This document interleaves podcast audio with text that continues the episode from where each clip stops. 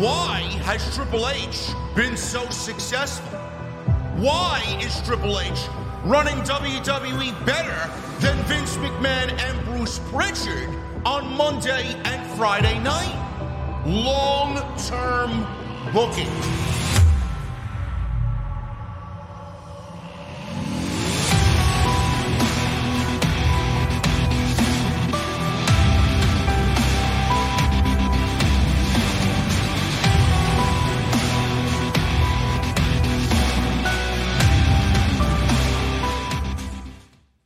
Is going on, guys? Thank you so very much for joining me right here on Off the Script. This is your Monday Night Raw season premiere post show for October 10th, 2022. I am your host, JD from New York, as always, coming to you live from the beautiful OTS venue. Thank you guys so very much for joining me on your Monday evenings, wherever you may be. Man, did that show fly by tonight? I felt like I wasn't even watching Monday Night Raw. It started at 8, it was over by 11, and it didn't really feel like three hours, man. I guess this is what happens when you book Monday Night Raw right. Triple H gave us a Monday Night Raw tonight that was on par with what a Monday Night Raw after WrestleMania feels like. And my question is, am I mentality is if this felt like a Raw after WrestleMania, what is the Raw after WrestleMania going to feel like? I don't know. I thought tonight was a very enjoyable show, man. I thought tonight's show was definitely a two thumbs up show. There's a lot that happened tonight. I don't even know where to begin.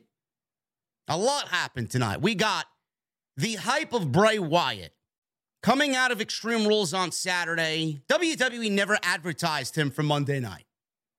So for everybody online, and I, I was a part of that, I, I'll give you my reasons in a little bit. WWE never advertised Bray Wyatt for Monday night. So if you are upset about Bray Wyatt not being on Monday night, you have nobody to blame but yourself. You put that position on yourself to be upset. WWE never advertised him. They actually advertised him tonight for Friday, and I'll get into that in just a little bit. And I will go over why I thought Bray should have at least gave us a vignette or something on the show tonight. We got another QR code and we got a video tease, and it's all leading to Friday Night SmackDown, which Monday night, I mean, if Bray Wyatt was on this show, there was a lot of shit on this show that could easily get Bray Wyatt lost in the shuffle. So if you are a Bray Wyatt fan, you're probably thanking WWE for not putting him on this show tonight. The biggest thing that happened tonight was the return of Luke Gallows and Karl Anderson, two individuals who were fired by the old administration for whichever reason. I don't know, none of my business not really all that important, being that they are back now in the WWE with a nice little caveat. If you are Karl Anderson, AJ Styles has enlisted the Good Brothers. The Bullet Club is in WWE. AJ Styles, Karl Anderson, and Doc Gallows, they are now going to do battle against the Judgment Day. And how this is going to play out going into Survivor Series, I don't know yet, but it definitely got a hell of a lot more interesting. We will go over that and my reaction to that. I thought that was excellent. Excellent pickup by WWE to pair them together against Judgment Day. And like I said, a nice little caveat if you are Karl Anderson, he is the IWGP NEVER Openweight champion. So he's still holding a New Japan Pro Wrestling Championship title. Does this mean that WWE now has a working relationship with New Japan Pro Wrestling? We saw on social media tonight New Japan Pro Wrestling retweeting the WWE account and the happenings on Monday Night Raw. I don't know. Did Triple H facilitate a New Japan WWE semi partnership here? We will talk about that a little bit later on in the show. But those two men are back, and Triple H adds yet another trio to the WWE. And I'm very excited about that, not knowing if we're going to get trios championships or not, but the door is definitely open. And the reason for these trios is not because of Survivor Series and Survivor Series only. So we will talk about all that in just a little bit. The other big thing that happened tonight was Brock Lesnar's back. Brock Lesnar showed up just in time for Saudi Arabia. That's the only reason why he's back. Brock Lesnar is back in time for another massive payday from the Prince of Saudi Arabia. And WWE's got to factor him into the show somehow. Uh, the Prince probably gave them a call this week. Hey, you got, you got Lesnar for the show in a month. What are we doing with Brock? We got to get Brock on the show. So WWE calls Brock up. They invite him to New York City. At the Barclays Center, they set up a program with Bobby Lashley, and that's it. That's it. Brock Lesnar was there. He returned. He destroyed Bobby Lashley as Seth Rollins was the recipient of a Brock Lesnar major, major, major assist. I haven't seen assists like this since John Stockton and Karl Malone, bro. This is Seth Rollins reaping the benefits of Brock Lesnar. He is now the United States heavyweight champion, and Bobby Lashley is on a collision course for Crown Jewel and Brock Lesnar, which I have no problem with. I have no problem with that at all. So Lesnar's back, and they factored that into the already illogical booking coming on into this show with this Rollins and Bobby Lashley match anyway. So they tried to make the best of it by including Brock Lesnar in this entire thing. Monday Night Raw tonight was a very, very focused show. It did not overstay its welcome with the DX campy comedy. It did not give us, you know, Triple H and Road Dogg and Shawn Michaels and X Pac. I am actually quite disappointed we didn't get Daddy Ass chance in Brooklyn. I'm very disappointed in you, New York. I, I really am. When we need you to step up, you never come through in the clutch and you never deliver, man. Just ask the fucking New York Mets and Buck Showalter. Too early for that? Was it too early for that joke? I'm sorry. I'm sorry, Mets fans. I'm sorry, bro. Listen, there's always next year, man. There's always next year. But listen, you get an early start over everybody else on the golf courses down in Tampa or uh, Fort Lauderdale, wherever fucking uh, the Mets go and uh, do spring training. Is it too early? I don't know, man. How many people did I upset about that? I don't listen. I'm sorry, man. I'm sorry. San Diego stuff. San Diego stuff, man. Now we can all collectively root against the Yankees. That's the way it goes, right? I'm sorry. I'm sorry, man. Listen, I, at least I'm not asking you about Nikki. Uh, the fuck is her name? My God, trash. At least I'm not asking you about Nikki Trash, man. There you go. Yeah, you got the night off. You got the night off, man. Don't worry about it. Don't worry about it. We're the Mets. Meet the Mets. Whatever. I'm in some mood tonight, man. Uh, listen, let's get to the fucking music, man. Let's get the fuck out. Let's get this show on the road, man. Jesus Christ. My boy Vandelli, bro. Listen, I'm sorry. I, I had to do it, bro. I know he's watching somewhere. Listen, man, the Braves got a tough time, man. They got the Phillies. The Phillies are not easy. For all I know, the Braves may lose the Phillies. We may be looking at a Phillies and Padres NLCS, man. Imagine that. Oh, my goodness. Oh, Guardian, I'm sorry. Listen, bro, I'm sorry, man. I know you're a Mets fan too, bro. My grandma's a Mets fan, bro. She called me tonight. She was sad. I don't want my grandma sad. She's like, Did you see the Met game last time? Yeah, I'm like, Yeah, grandma, I watched it. They got shut out. One hit. The fuck is going on? Anyway, guys, listen. I can officially say that we hit 138,000 subscribers, man. Thank you guys so very much, man.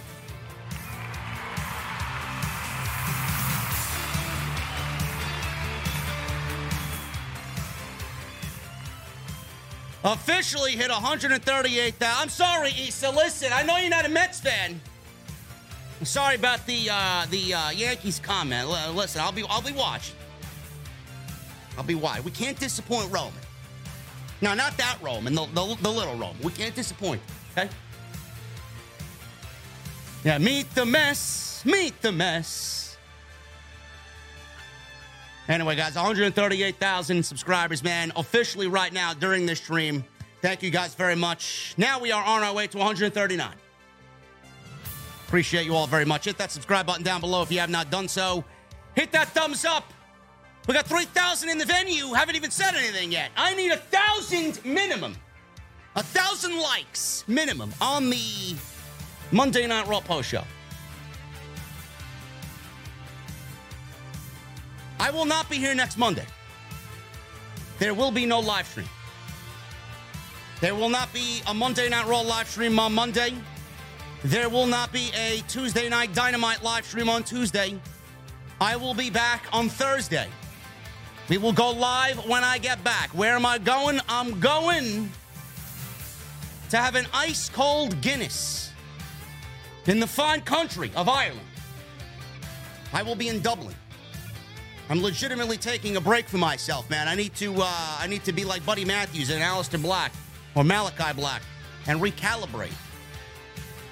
So I'm going to recalibrate with Guinness and Jameson.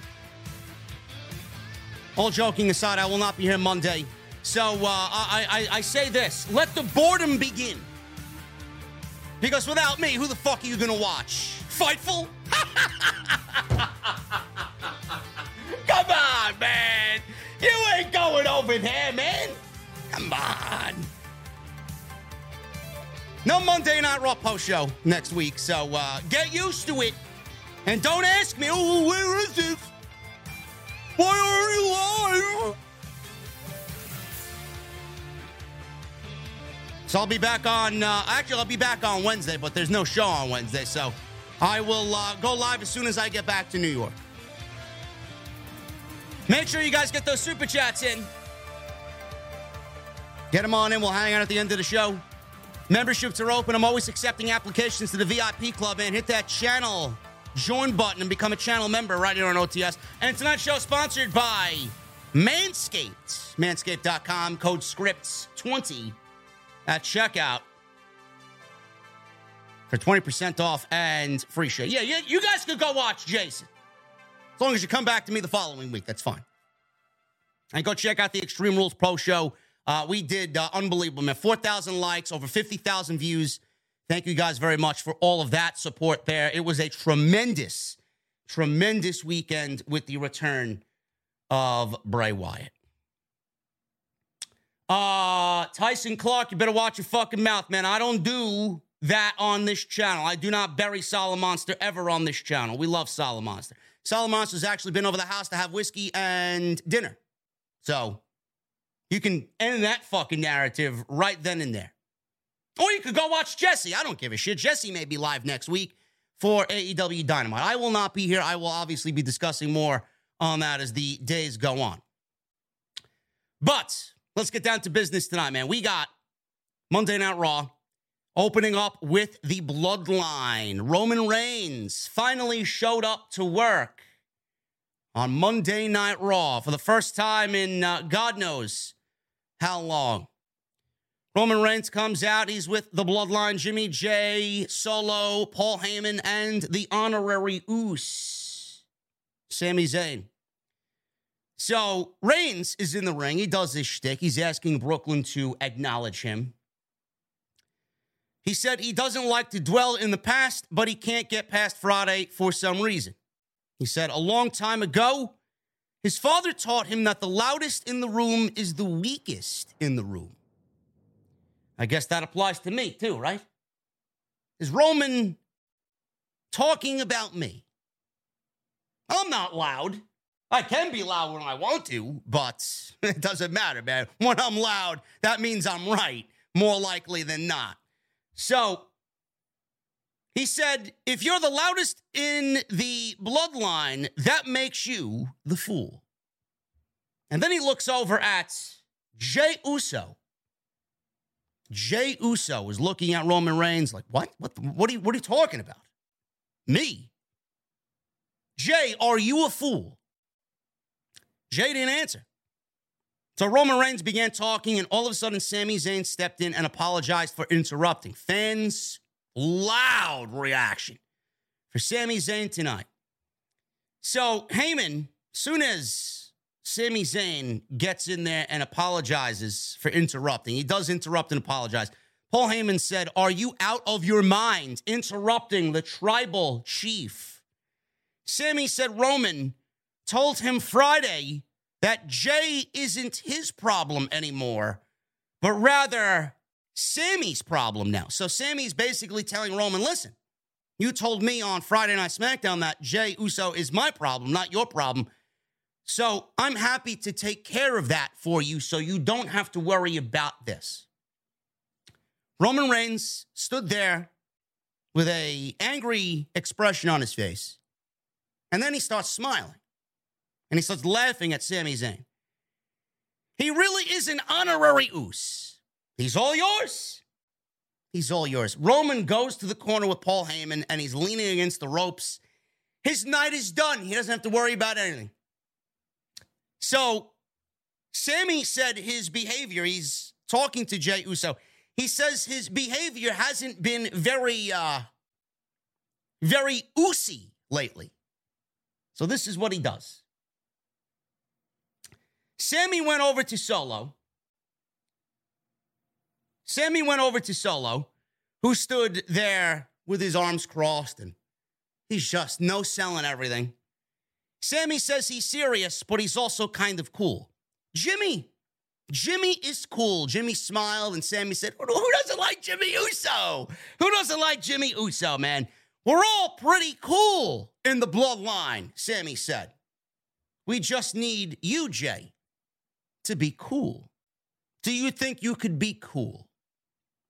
Jey acts Roman. Jey didn't even acknowledge Sami at this point. Jey sidesteps Sami, looks over at Roman. Uce, are you serious? Are you trolling me right now? Is this a joke? He said, They're family. What is going on? Sami interrupted him again and said, Listen, I don't want to be that guy. And all of a sudden, the segment was ruined. Matt Riddle comes out, and I have no problem with Matt Riddle. I'm a fan of Matt Riddle. But Matt Riddle comes out, seemingly interrupting the segment, and in my honest opinion, ruined the flow of the segment.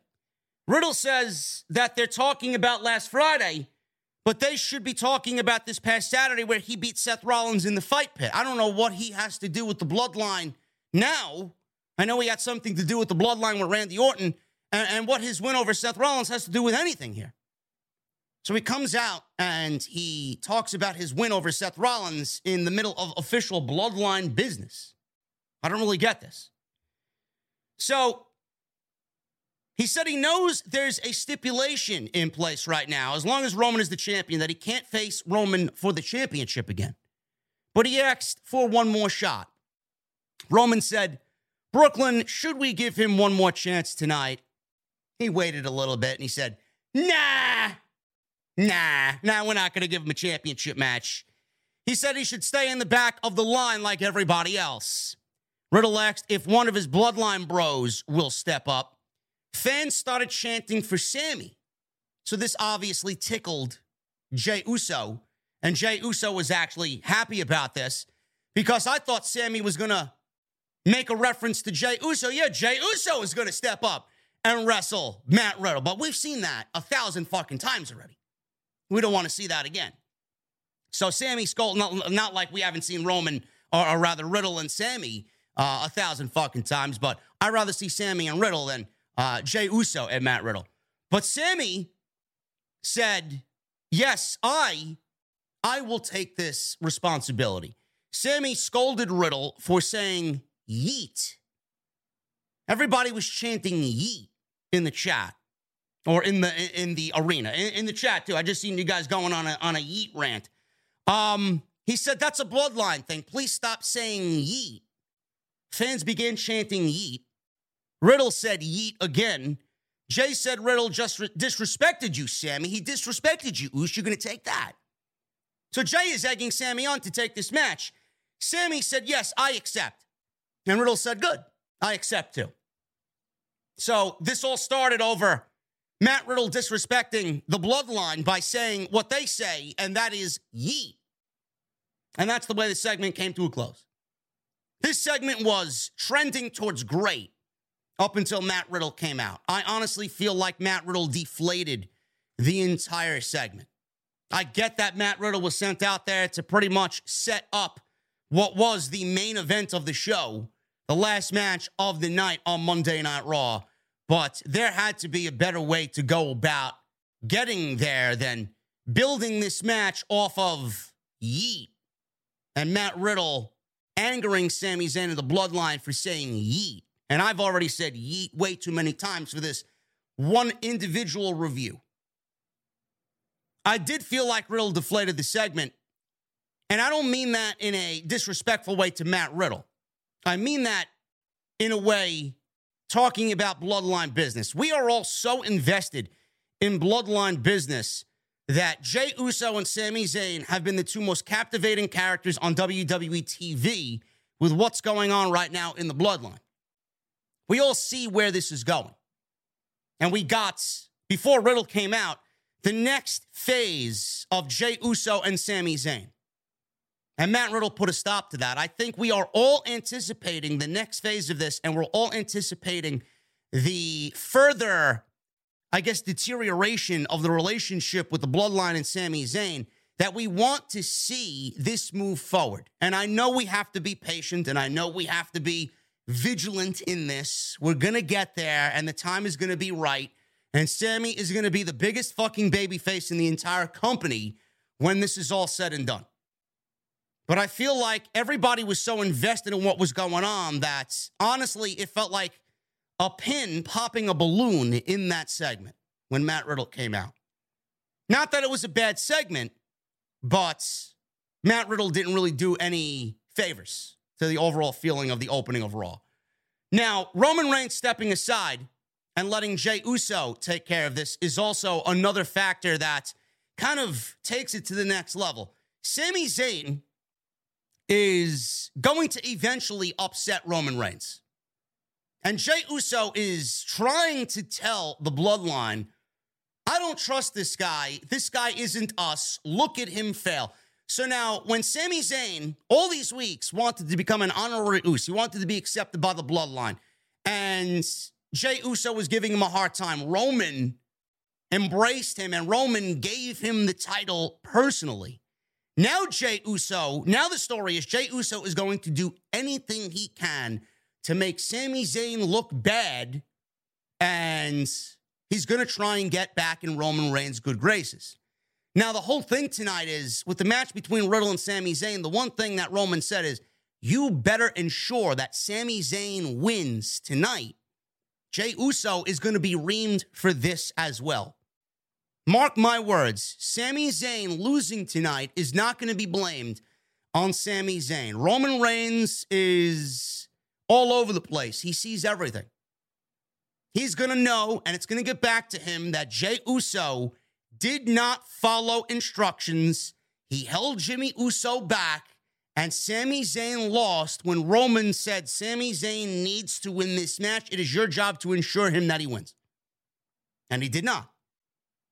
So the further deterioration of the relationship with Jey Uso and Roman Reigns is going to happen Sami Zayn is going to look like the good guy here. And everybody's waiting for that one moment when Sami Zayn has the utmost top priority responsibility and he lets everybody down. And it's going to be that one moment. Don't know what it's going to be. A championship match, war games, we don't know. That's going to prove Jey Uso to be right. And that's what everybody's hoping for. And when we get that beatdown of Sami Zayn, the crowd is going to be so sympathetic towards Sami Zayn that it's going to be absolutely the most, I, I don't want to say the biggest babyface turn in, all of WWE, but it's going to be one of the biggest babyface turns that we've seen of the modern era. And that's where it is right. Sami Zayn is getting reactions that rival his time in NXT. He's never experienced anything like this on the main roster. Right now, he's the most over babyface on the entire roster. He is right now at the peak of his WWE main roster run, and he may be the most interesting character in all of pro wrestling. I love this. But Matt Riddle didn't really do this segment any favors. Johnny Gargano. He went one on one with Austin Theory, and this has been weeks in the making. And we finally got their first one on one match in WWE. Being that this is the first match of the night, I listened and I sat through hour one, I sat through hour two, I sat through hour three. And your opinion may be different than mine.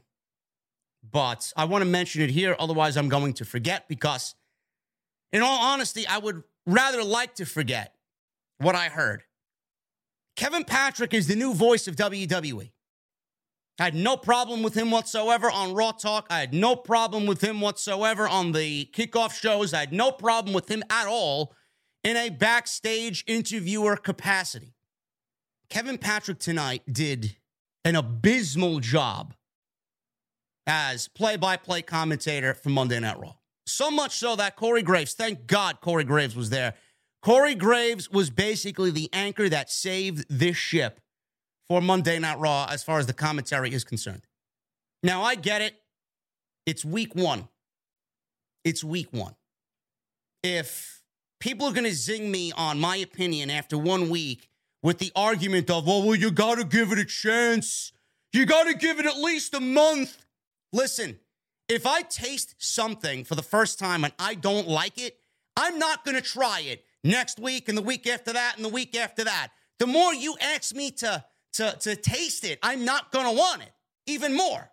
I've already tasted it and I told you I did not like it. I've already heard him and I'm going to tell you I don't like it.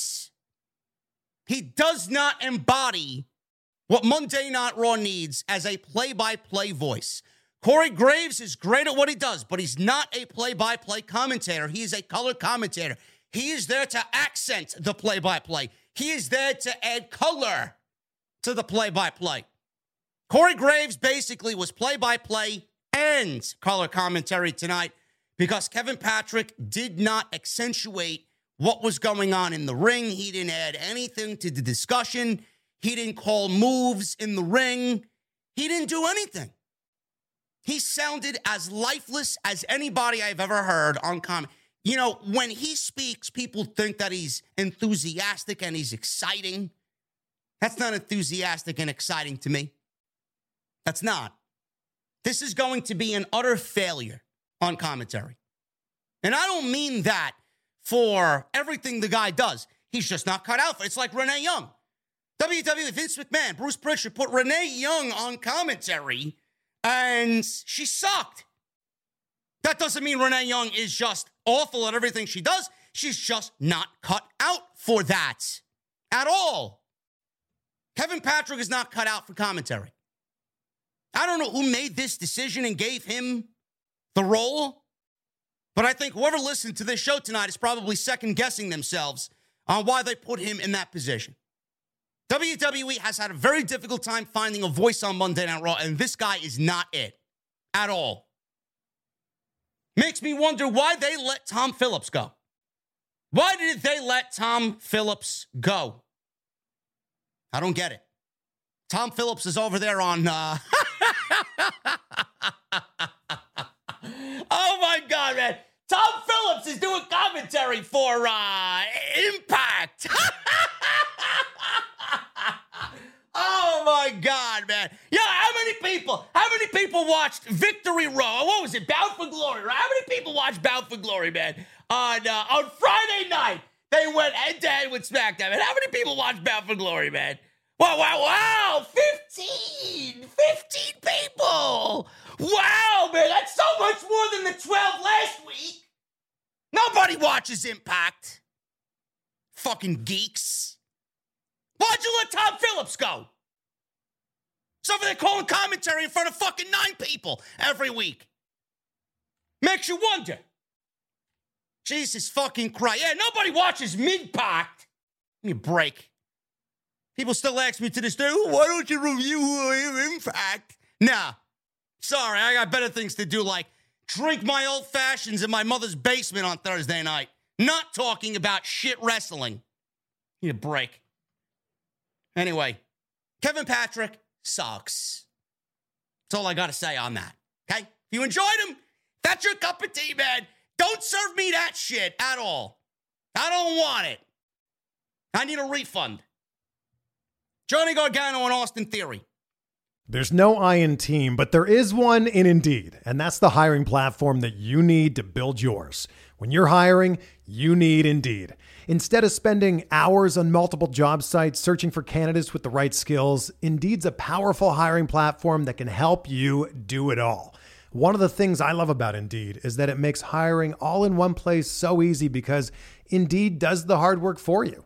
They show you the candidates whose resumes on Indeed fit your description immediately after you post so you can hire faster.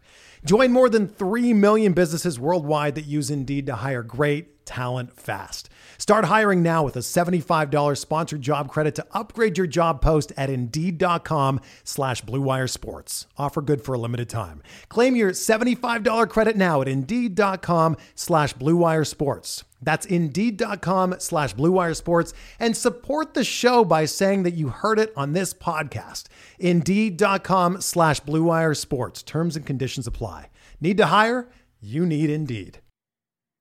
Johnny Gargano and Brooklyn is self explanatory. Last time we saw Johnny Gargano in Brooklyn, he was in one of the greatest, with a real fucking commentator, in one of the greatest WWE matches of all time. Johnny Gargano and Adam Cole, two out of three falls for the NXT Championship. With a real commentator behind the microphone in Mauro Ranallo and Nigel McGuinness on color commentary. If you guys don't know what a real commentary team sounds like, maybe you should go back and rewatch that one. Seriously. Kevin Patrick is nowhere near a Mauro Ranallo. Not many people are. Johnny Gargano in Brooklyn for the first time since that. Love it.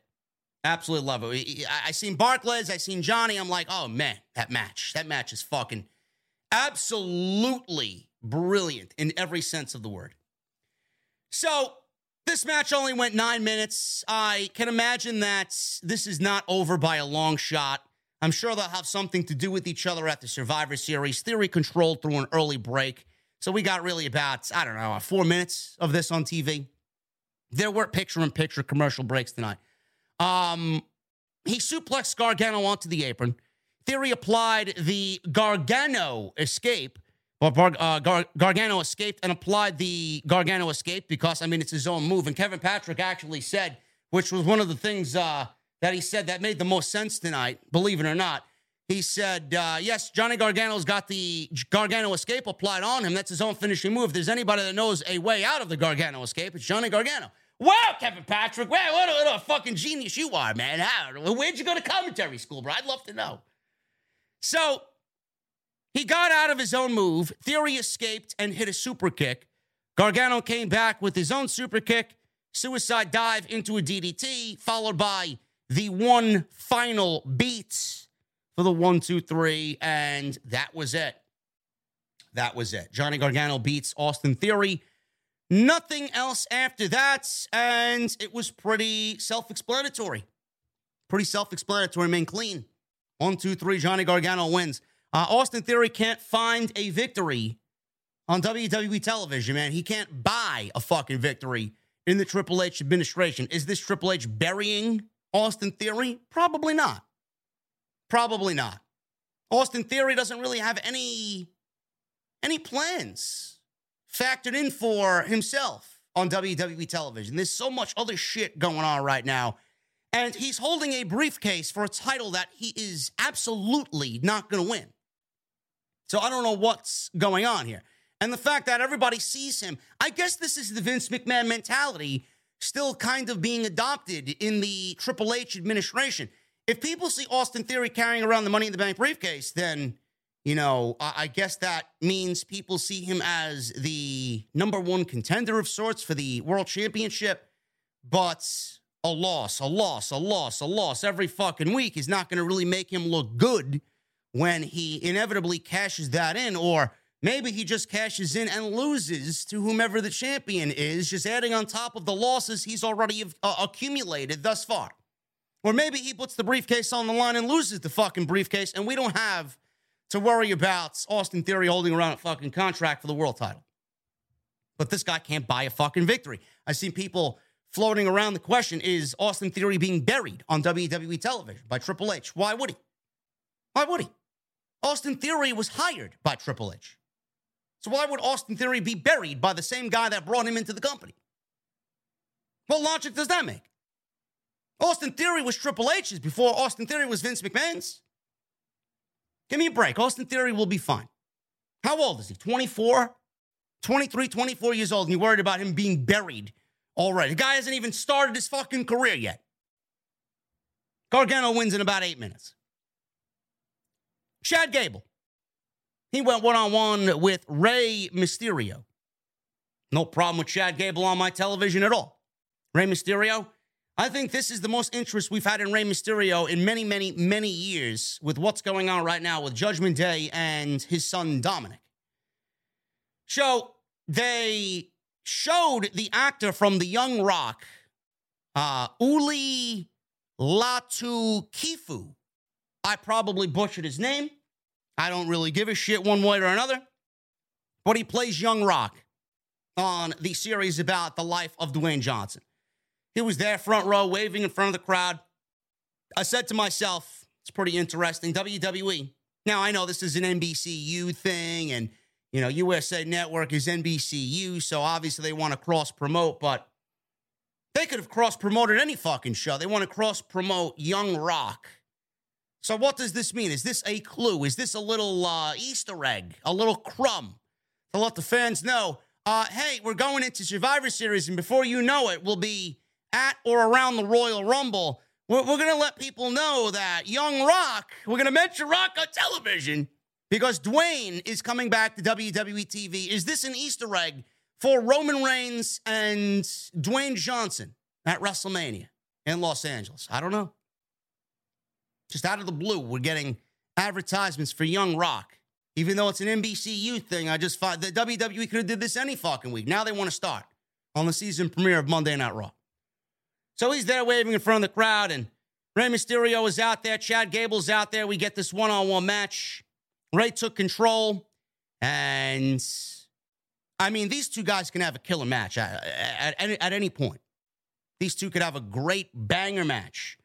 But Rey took control and was in control of the match. And all of a sudden, Rhea Ripley and Dominic Mysterio come out to stand in the corner of Chad Gable. So Ripley wore an armband that said Beth on it for Beth Phoenix. She absolutely destroyed Beth Phoenix at Extreme Rules. And I said this on Twitter, man, on Sunday afternoon. All I seen were people complaining about the match with Edge and Finn Balor at Extreme Rules. The one criticism that people were harping on, and I don't really understand why, is that the match went 29 minutes. People were like, oh, you could shave 20 minutes off of this thing and it would have accomplished the same thing without ending. These people are fucking dummies check marks, legit names in the community complaining that Edge of all fucking people and Finn Balor of all fucking people went 29 minutes at Extreme Rules, check marks, and notable fucking people in the community complaining about wrestling on a wrestling show. My mind was like fucking blown at these retarded takes on social media. I'm sorry. What did you sign up for? Did you sign up for the ballet? The fuck you think you're watching? You're watching a pro wrestling program. And by the way, how long do you think Edge has left as an active in ring performer? And you're complaining about him going out there for 30 minutes and telling a fucking fantastic story? You should be ashamed of your fucking self. Give me a fucking break. Everything about that match was fucking perfect. The slowness of the beginning leading to the middle with that fucking high octane ending and the fucking heat that was on that ending. Of all the things on that show, that's the one thing you complained about. Unbelievable. Unbelievable. Notable fucking websites complaining about this shit. And you know who they are. Anyway, she's out there with an armband that said Beth. Sure, we'll see Beth sometime Maybe we get Rhea Ripley and Beth Phoenix at Crown Jewel. That's a big enough match for the ladies there if you want to do it. Rey went for a dive. He was caught by Otis, but Rey slipped away, drove him into the ring post. Rey then gave Gable a 619 springboard splash. That was pretty much it. It was what happened after the match. Dominic wanted Rey to hit him. He's out there with Rhea Ripley.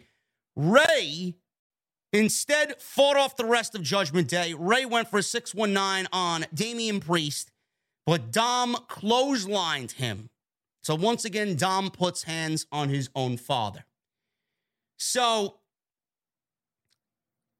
Rey is in there with Dom, and Dom is once again begging his father to hit him.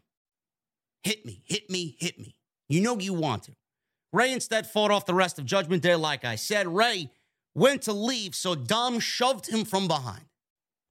Ripley held Rey against the ropes so Dom could hit a 619. Dom stood over Rey and they went to commercial break. So we get back from commercial break and we see Rey after the commercial break, after uh, the segment was over, Rey sitting on the ring apron, crying, crying about his son and the fact that his son doesn't love him anymore because he's been manipulated by Rhea Ripley and Judgment Day. This is the most interesting Rey Mysterio has been in fucking years. And this is going to be a great storyline because it's going to pull on the heartstrings of the casual audience. Everybody loves Rey Mysterio. There's not one single person here that could willingly tell me that they hate Rey Mysterio. If you do, you're a liar. There's no reason to dislike Rey Mysterio.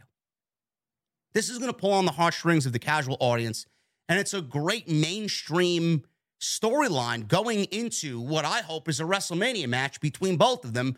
And then after that, Dominic learns his fucking lesson. Rey and Dominic at WrestleMania is the story and the match that needs to be told. And I hope that's where they're going. I, I hope so. What you're watching right now is the beginning stages of long term booking. This was great. Judgment Day, after Rey Mysterio was seen crying live on camera, we get Judgment Day in the middle of the ring. Ripley bragged about what they did and Priest then congratulated Balor for handling business at Extreme Rules against Edge. Balor says, when you come at Finn, you best not miss. Balor says he ended Edge's return party and stopped the celebration. I'm the one who pissed on y'all's parade because I made Edge say the words, I quit. He asked Dominic what he made Edge say. Dominic said, Edge said, I quit. He then asked the same thing to Priest, and then he said he made Edge say, I quit. Balor then said, I'm too legit to quit. Balor threw a clip of what happened at Extreme Rules. After the clip, everyone in the ring started laughing. Ripley says what she did to Beth Phoenix was just a fraction of what she's capable of. Dominic then took the microphone and the fans rained down boos on Dominic Mysterio. Balor told the fans to shut up. The boos got louder.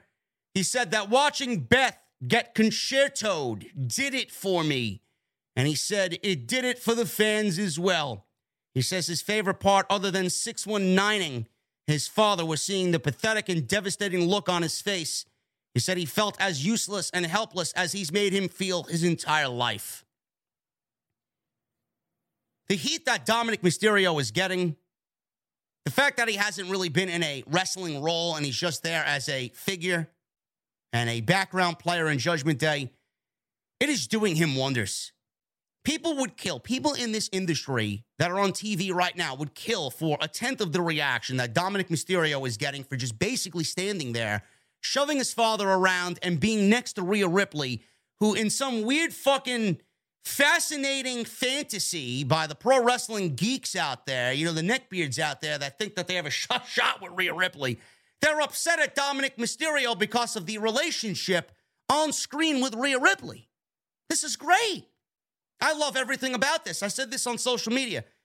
Look at Judgment Day now and look at Judgment Day three months ago. It is legitimately night and day. Triple H's version of Judgment Day and Vince McMahon's version of Judgment Day could not be any more different. This is great stuff. They are one of the best things, if not the best thing, about Monday Night Raw. And I mean that wholeheartedly. Every single one of them is operating at their best. Damian Priest has never looked better. He's never sounded better. He sounds so much more confident on the microphone now than he did three months ago. Finn Balor, not a great promo, never was a great promo, but there's no fucking way you can tell me that that man doesn't own being a heel. He loves, you can sense and feel like he enjoys what he's doing right now. He's having a good time. Rhea Ripley, she hasn't wrestled in a very long time, but she's got that role that she's playing right now down perfect. She is the enforcer of the group. Some people consider her the leader of the group. People look at her as the Chyna of Judgment Day, and that is very high praise. She's killing it. And Dominic, just by association, because everybody else is over with acts like what we saw at Extreme Rules with Edge saying, I quit because Judgment Day beat up his wife. That's some fucking sick shit. That is some deplorable heel tactics. And that's exactly what is going to get Judgment Day over. And it's done the trick. This is fantastic fucking shit. I could not be any more happy with Judgment Day. There were rumors about spooky and fucking supernatural shit. Thank Christ that was not ever brought to television. And everybody was like, eh, eh, nobody knew Vince McMahon was going to retire. Everybody was like, oh, this group is dead in the water. Vince is never going to do anything with these guys. And we were all right. Triple H, though, loves Finn Balor, loves Rhea Ripley, loves Damian Priest. Where the fuck do you think they all came from? They came from NXT. All of them were black and gold. So, of course, he's going to give them the stage and the platform to get this shit over. And now we're looking at a situation where Edge leaving Judgment Day might have been bad in the Vince McMahon era. And Edge somehow, I don't want to take anything away from Judgment Day, but this goes to show you how great Edge is. Edge is so fucking good at what he's doing right now. Rey Mysterio is so good at what he's doing that they are getting Judgment Day to the to the level that they need to be at just because of who they are and the roles that they're playing in this with Judgment Day. It's amazing. It is truly amazing. This is why I love this sport so much. This is why I fucking hated Vince McMahon in charge. Vince McMahon, we owe Vince McMahon our childhood, but the man clearly didn't know what the fuck he was doing anymore. Triple H is giving us simple, logical stories and advancing characters, and that is now working in Judgment Day's favor. How can anybody be upset with that? And I still find it funny how people tell me, oh, there's no change. This is change. This right here, what I just said for the last five minutes, is fucking change. This is Monday Night Raw different than what it was three, three and a half months ago. Balor then turns his attention next to AJ Styles. He says, Uncle Allen, AJ Styles. He says he's just about to run out of mercy for Styles, so he hopes he has reconsidered Styles is out there, and uh, Finn Balor wants to issue an ultimatum. So Styles asked Balor if, after all the time they've known each other, it's come down to this. Balor says he's making it harder than it has to be. Styles says, Listen, I'm not here to argue with you. He put his hand on Balor's shoulder and he said to Finn, Finn, you're right. You're right. Everything you said was right. He says he's been alone too long, and there comes a point in a man's life when he needs friends. In my case, I need family. He needs family. And we know Finn and AJ were linked back in New Japan. The Bullet Club. They are Bullet Club for life.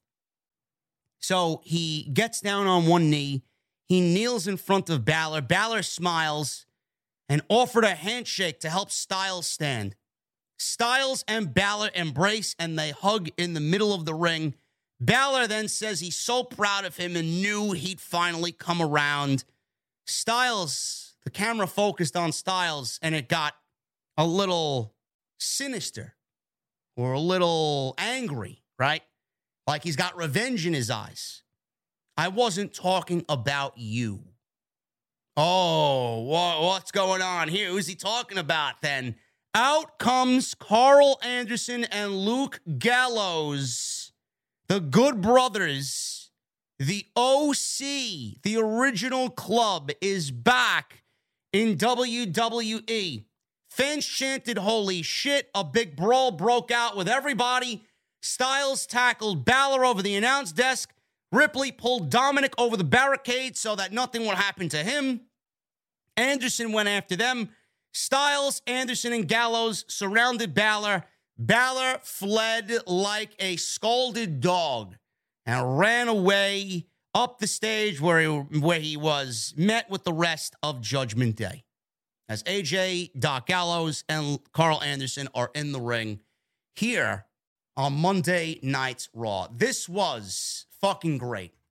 Now, I'm not a fan of the antics, or I should say, let me rephrase that. I wasn't a fan of the antics of Karl Anderson and Luke Gallows on the Indies. A lot of immature dick jokes, sex jokes. They acted like a bunch of drunken teenagers, which is fine. They could do that. It's what they did. And people enjoy that. Some people enjoy that. Now that they're back in WWE, they're not going to be able to do that. It's all business now. I'm all for people getting a second chance. And I don't want to spend too much time on this because this was something that I really made a big issue several years ago. When AJ Styles first came into the WWE and we got that AJ Styles pop at the Royal Rumble when he first debuted, and then they set him up with a program with Roman Reigns. Roman Reigns had just won the WWE Championship from Triple H at WrestleMania 32. As soon as Roman Reigns won the WWE Championship, that following night on Monday Night Raw, it should have been Roman Reigns in the center of that ring with AJ Styles and with Karl Anderson and Luke Gallows. We should have seen this happen then. We should have seen this happen then. Roman was still a part of the Shield. The Shield was still kind of you know, hanging about, right? It should have been AJ Styles, Doc Gallows, and Karl Anderson versus Roman Reigns, Seth Rollins, and Dean Ambrose. That should have been the big money feud back during that time. And they did not do anything with these guys on the roster. They wasted them away. I remember when we first saw them debut in WWE, they attacked the fucking Usos. WWE never did anything with them. They made them into a joke. They were never a serious threat. They were used as mid card fodder. It was disgusting. And then they got fired after just signing five year deals. They let them go for whatever reason. More than likely making too much money. They were expendable. Vince said, screw it. I don't have any interest in these guys anymore. And goodbye. Now they're back together on WWE television because Triple H is quickly assembling one hell of a fucking tag team division. I don't know if you noticed this, but look at the tag teams right now in WWE. If Triple H, hopefully, has any plans to revitalize the tag team division, he's certainly doing a damn good fucking job with all these fucking factions on television. Either that, or we're getting trios championships at some point. This entire fucking company is loaded with trios and damn good ones at that. Now, I don't know what's going on. First order of business is to do let's get the unified tag team titles back in a place where there's one set of titles. We don't need all these championships floating around on WWE television. The more titles there are, the less that they have meaning. But my God, man, if you are not potentially talking about a trios championship in WWE with all the trios that have been lined up, I don't know, man. You might not have fucking blood pulsing through your veins.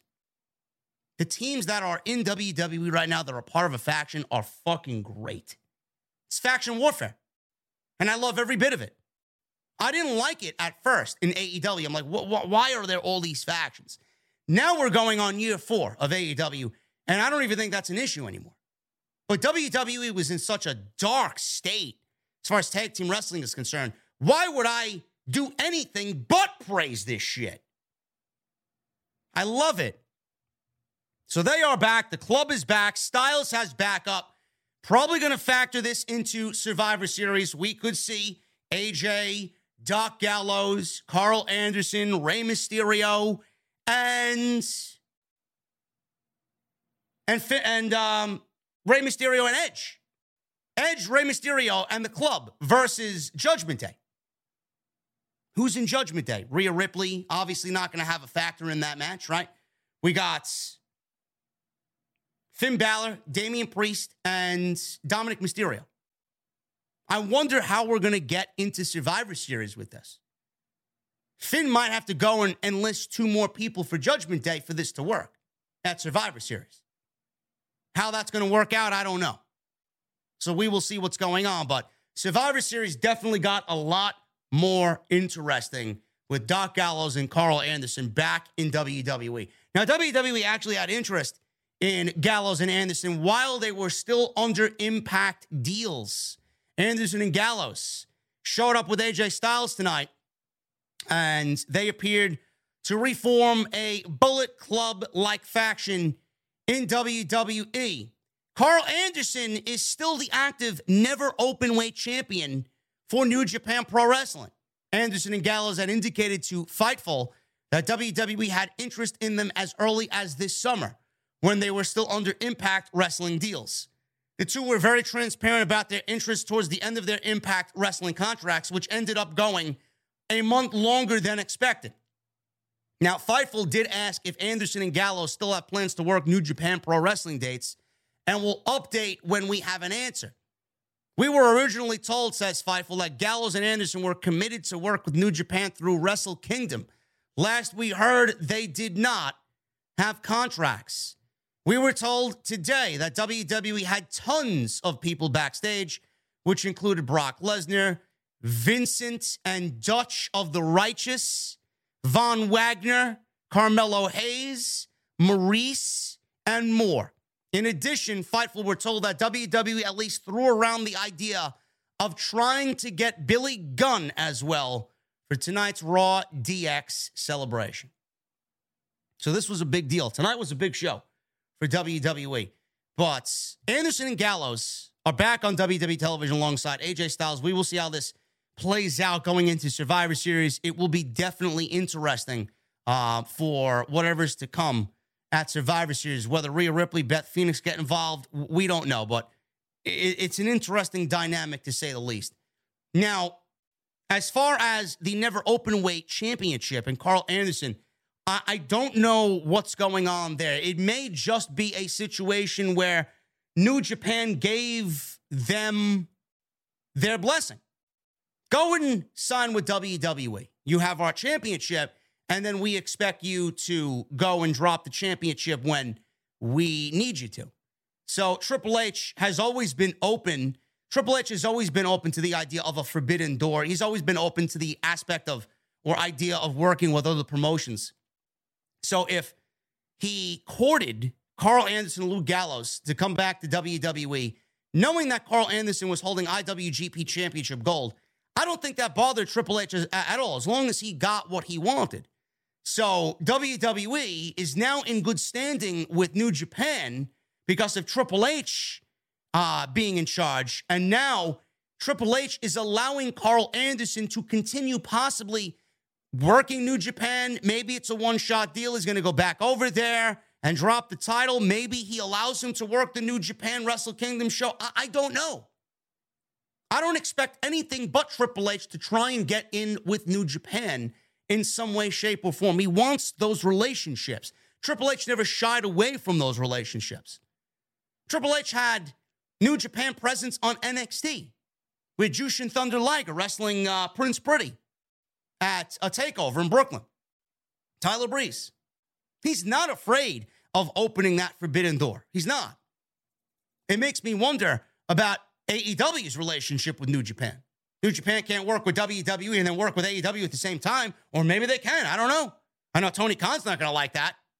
Tony Khan's not going to like that at all.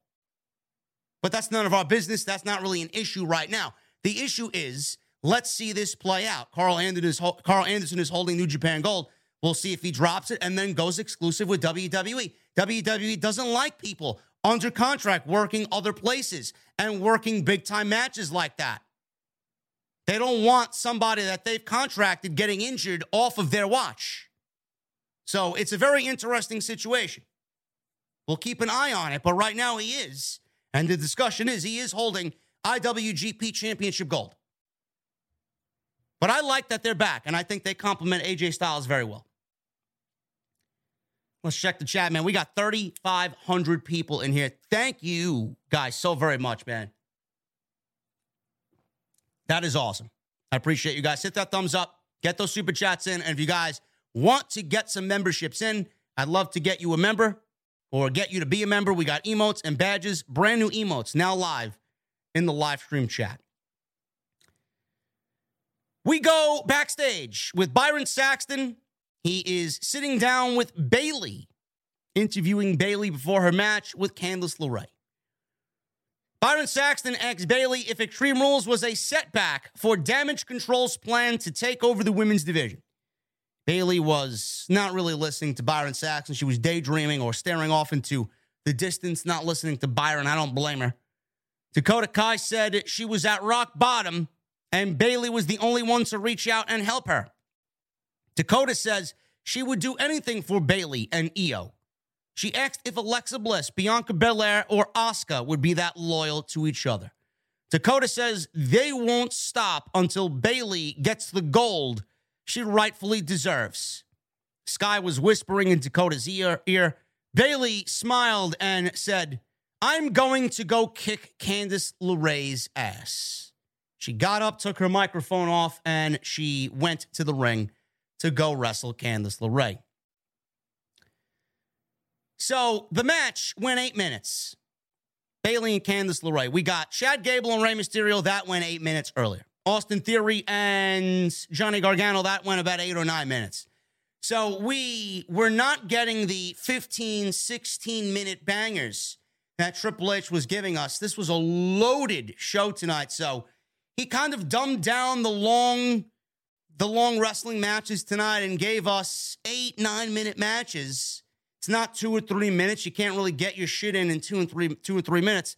But everybody got at least eight or nine minutes tonight outside of Riddle and Sami Zayn. So Bayley, she walked out there. She was kind of deflated coming out of Extreme Rules, losing to Bianca Belair. We saw clips of the ladder match at Saturday's Extreme Rules. Bayley took it to Candice, and she was in control through most of the commercial break. And this was also most of it happening in the commercial break. LeRae was being beaten down. She then made a comeback when we came back from commercial break. And Bayley took over again. LeRae scored a three count with a surprise roll up out of nowhere. And she beats Bayley on Monday Night Raw after Bayley lost to Bianca Belair at Saturday's Extreme Rules pay per view in the ladder match. So Bayley loses again, and Damage Control loses again. So LeRae was celebrating. Sky and Kai attacked her in the aisleway after they ran down. Bayley was out there by herself. They triple teamed her in the ring. Belair ran out to make the save. She was outnumbered and quickly taken out. Bayley leapt off the second rope and dropped an elbow to the back of Belair, who was laying on her stomach. Bayley yelled, I built this place. And that was the end of the segment. So Candice LeRae gets a win. That's okay. Candice LeRae is going to need some wins if she's going to be on Monday Night Raw, kind of ingraining herself in the women's division. But it also looks like they want to keep the Bianca Belair and Bayley feud going. I don't know when we're going to get the next match. We may get it at Crown Jewel uh, if we're lucky, but Bayley losing in Extreme Rules and then again tonight is not really a two things. It's not really good for damage control because the group right now is ice fucking cold. Nobody takes them seriously. And the fact that they keep losing is not really helping them get any better or change the opinion of the fan watching damage control. You can't keep losing. They're the tag team champions, Io and Dakota. Losing, losing, losing. Singles matches, losing. Bayley lost to Candice LeRae tonight. She lost to Bianca Belair on Saturday night. If they're going to continue losing, nobody's going to take them serious. Bayley lost Saturday, She wasn't pinned, but she lost. And I don't want to hear that, oh, well, it's a ladder match, blah, blah, blah. Bayley had damage control come out and try and help, and Bianca beat three women. She beat Io, she beat Dakota, and she beat Bayley in the match to retain the title. So Bayley lost to Bianca three on one, and Bayley loses tonight in a surprise clean roll up from Candice LeRae. How is that going to get Bianca Belair and Bayley to another match? If Bayley lost on Saturday, three on one, and lost again clean tonight, that doesn't really make a good case for Bayley getting another Raw Women's Championship match. All it says to me is that she's a loser. And I don't know where we're going with this. I said maybe we'll wait till War Games to see how things play out. Maybe things will change for the damage control girls in War Games. We might not even make it to War Games. They may be dead before we get to War Games. I don't know how they're going to reinvigorate this group. I don't know how they're going to get this group in the eyes of the fans to be a little bit more serious. I don't know. I don't know. Right now, it's three against four. You got Candice, you got Bianca, you got Asuka, and you got Alexa. Right now, it's four on three. Are they going to add another to the babyface side? Are they going to add another to damage control? Two to damage control? I don't know. I have no idea. Very interesting situation going on with with damage control and this entire idea that that these two teams are going to be in war games. Is it going to just remain this way? Are we going to get one added to damage control? Are we going to get another added to the babyface team? Two added to damage control, which I can see being Bayley aligning herself with Sasha and Naomi. I don't know. I don't know. But it's not a good look for Bayley and her team. Miz was backstage, and Miz is in a tuxedo. We are celebrating the Miz's birthday. Maryse. Maryse was the talk of Monday Night Raw. Everybody was saying Miz, Miz, Miz is a lucky motherfucker. Miz is a lucky motherfucker. Did you guys see what Maryse was wearing? Oh my goodness. That's all I will say. So she set this thing up. It's been months of preparation. Yeah, you may call him the mid, but He's anything but with a wife like that. I'll tell you that right now. Um, months of preparation, and she's got all these plans for him. He's worried about he who shall not be named showing up. She promised him that nothing will happen. She gave him a gift. It was already wrapped up. He unwrapped it. It was a baseball bat. Miz loved it, and they made their way out to the ring. Maryse stood in the ring and it was all covered with balloons and a table full of gifts. Miz says what she did was great and made him feel really special. Miz made some baseball and basketball star references, obviously being in New York. He mentioned Aaron Judge. They then revealed two of the Miz's gifts, which were two huge balloons or these, these balls with his face on it.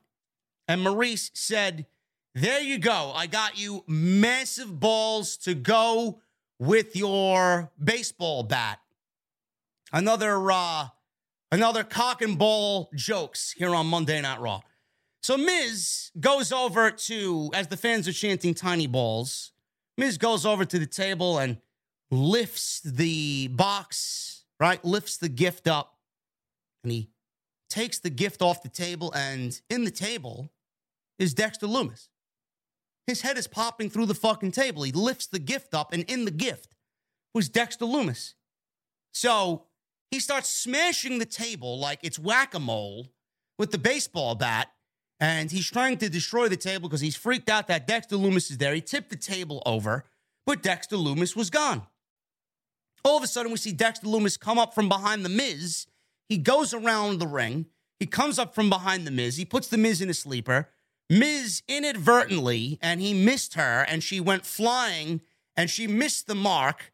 What they tried to do here was when Miz was put in the sleeper hold, he was supposed to be kicking and screaming, and he was supposed to kick Maryse face first into the cake that was on the table.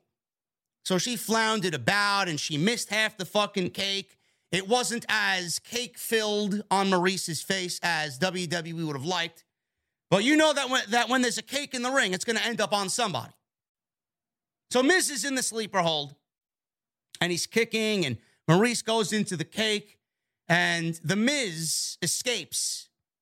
He escapes, he leaves the ring, and he runs away from the ring to the back, leaving his wife in the ring all alone with Dexter Lumis. So she looked over at Dexter Lumis, and he didn't do anything to Maryse. She rolled out of the ring. She flipped her hair, rolled out of the ring, and that was the end of that. Dexter Lumis then takes a knife that was on the table to cut the cake with. He takes the knife and he pops these two huge rubber balls that Maryse got him, and they deflate. So he stabs one, he stabs the second one. He then takes the knife, he goes over to the table with the cake, cuts the cake, the fans are chanting, Eat the cake, eat the cake. And he takes a piece of cake and he eats it. The fans cheer, and that's the way the segment goes off the air. Now, I don't know. I don't. I, have said this for, for weeks now, months now, two months now with this. Where are we going? Is this going to amount to anything on WWE television.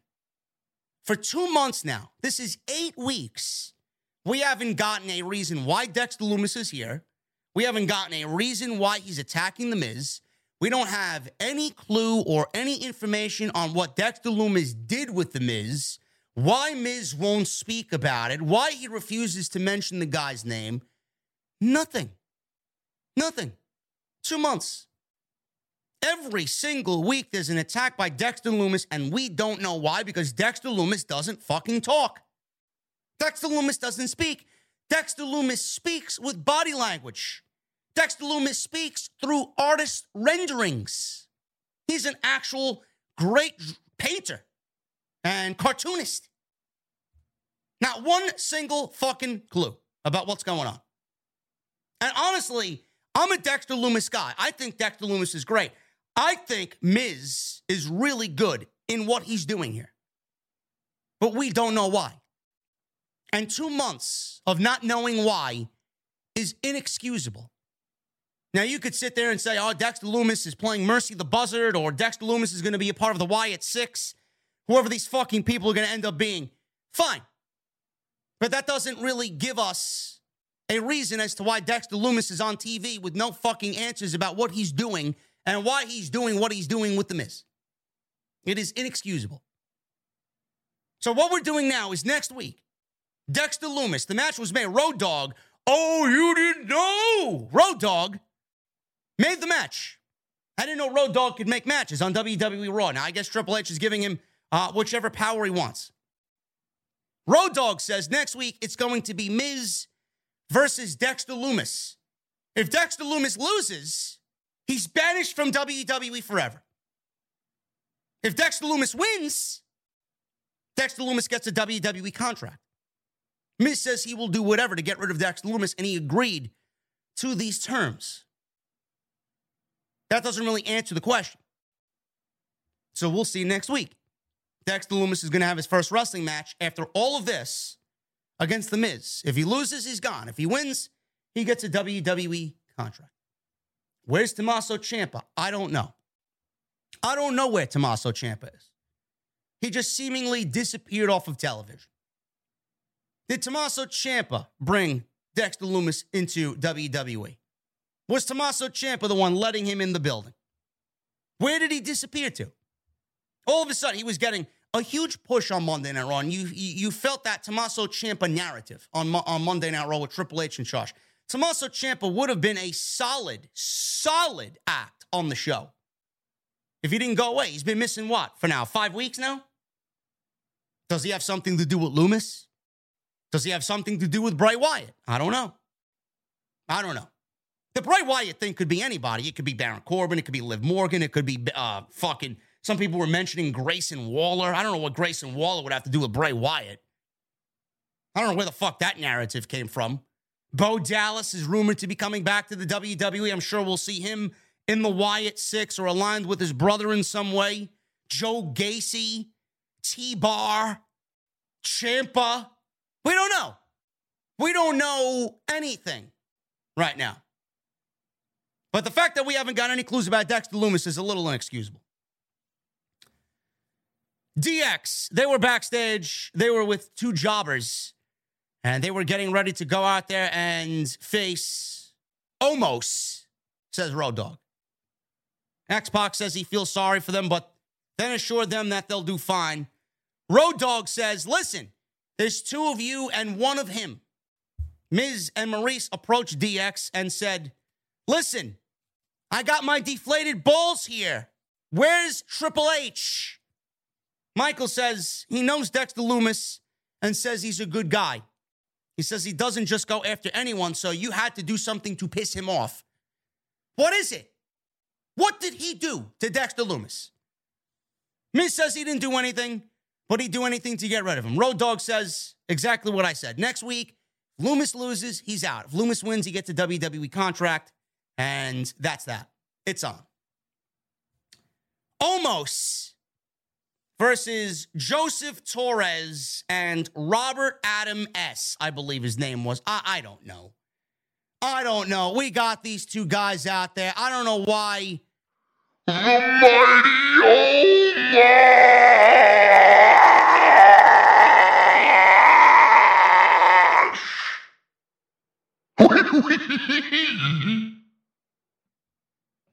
Why? Why is Omos on TV?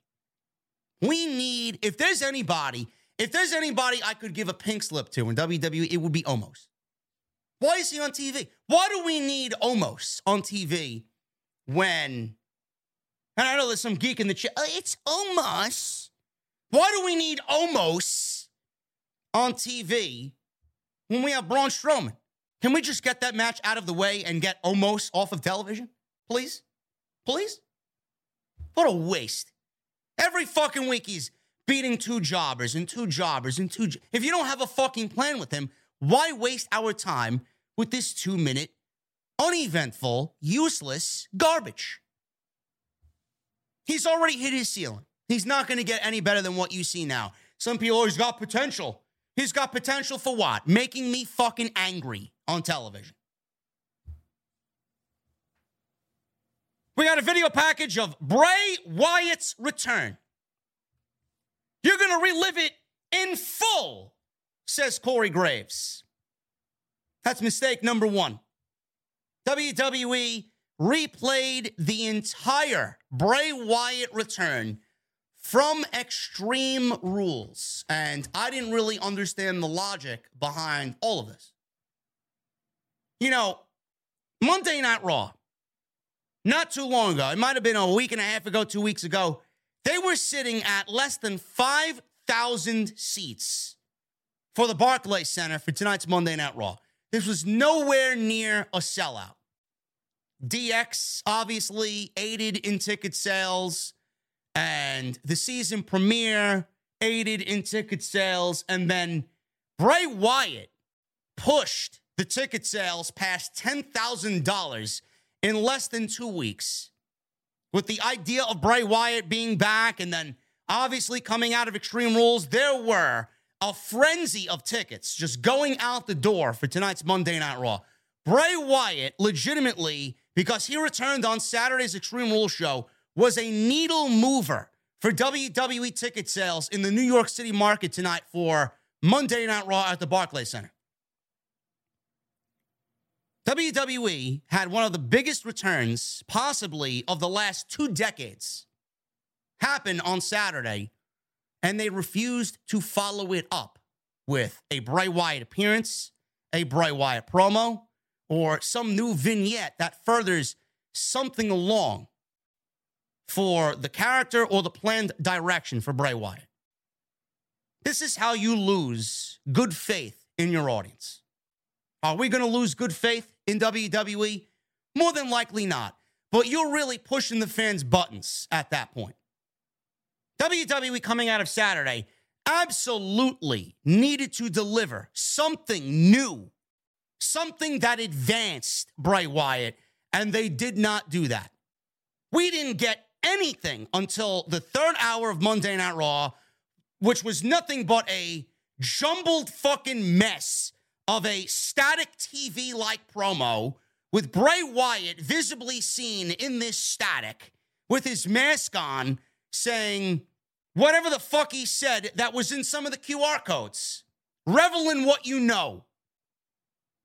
I- I'm sorry, I don't need Bray Wyatt wearing his mask, which we saw on Saturday, giving us rehashed clues about what we've already seen via the QR codes in the weeks leading up to this. WWE took a big L tonight without delivering something new, something fresh, and something exciting for Bray Wyatt. There needed to be something in the lines of a clue about who these people are. Why are there funhouse human beings on Saturday night? Why are they spread out all across Philadelphia on Saturday show? Who is under the mask of Waylon, uh, not Waylon Mercy, Mercy the Buzzard, which is depicted after Waylon Mercy? Who's under the Abby the Witch mask? Who's under the Fiend mask? Who's Huskus the Pig? Who's the fucking Rambling Rabbit? Not a single fucking clue. WWE dropped the ball big time with this Monday Night Raw. And the fact that you had people pay specifically to see him based off what happened on Saturday night, and you don't deliver nothing but a static fucking vignette. That's WWE dropping the ball. Revel in what you are. Or revel in what you know. Revel in what you are. Is what they said. That's it. We got another QR code. WWE gave us another QR code. If you watch Monday Night Raw tonight, you may have noticed a WWE crew member sporting a QR code on the back of his shirt during a backstage segment which featured Miz and Maryse.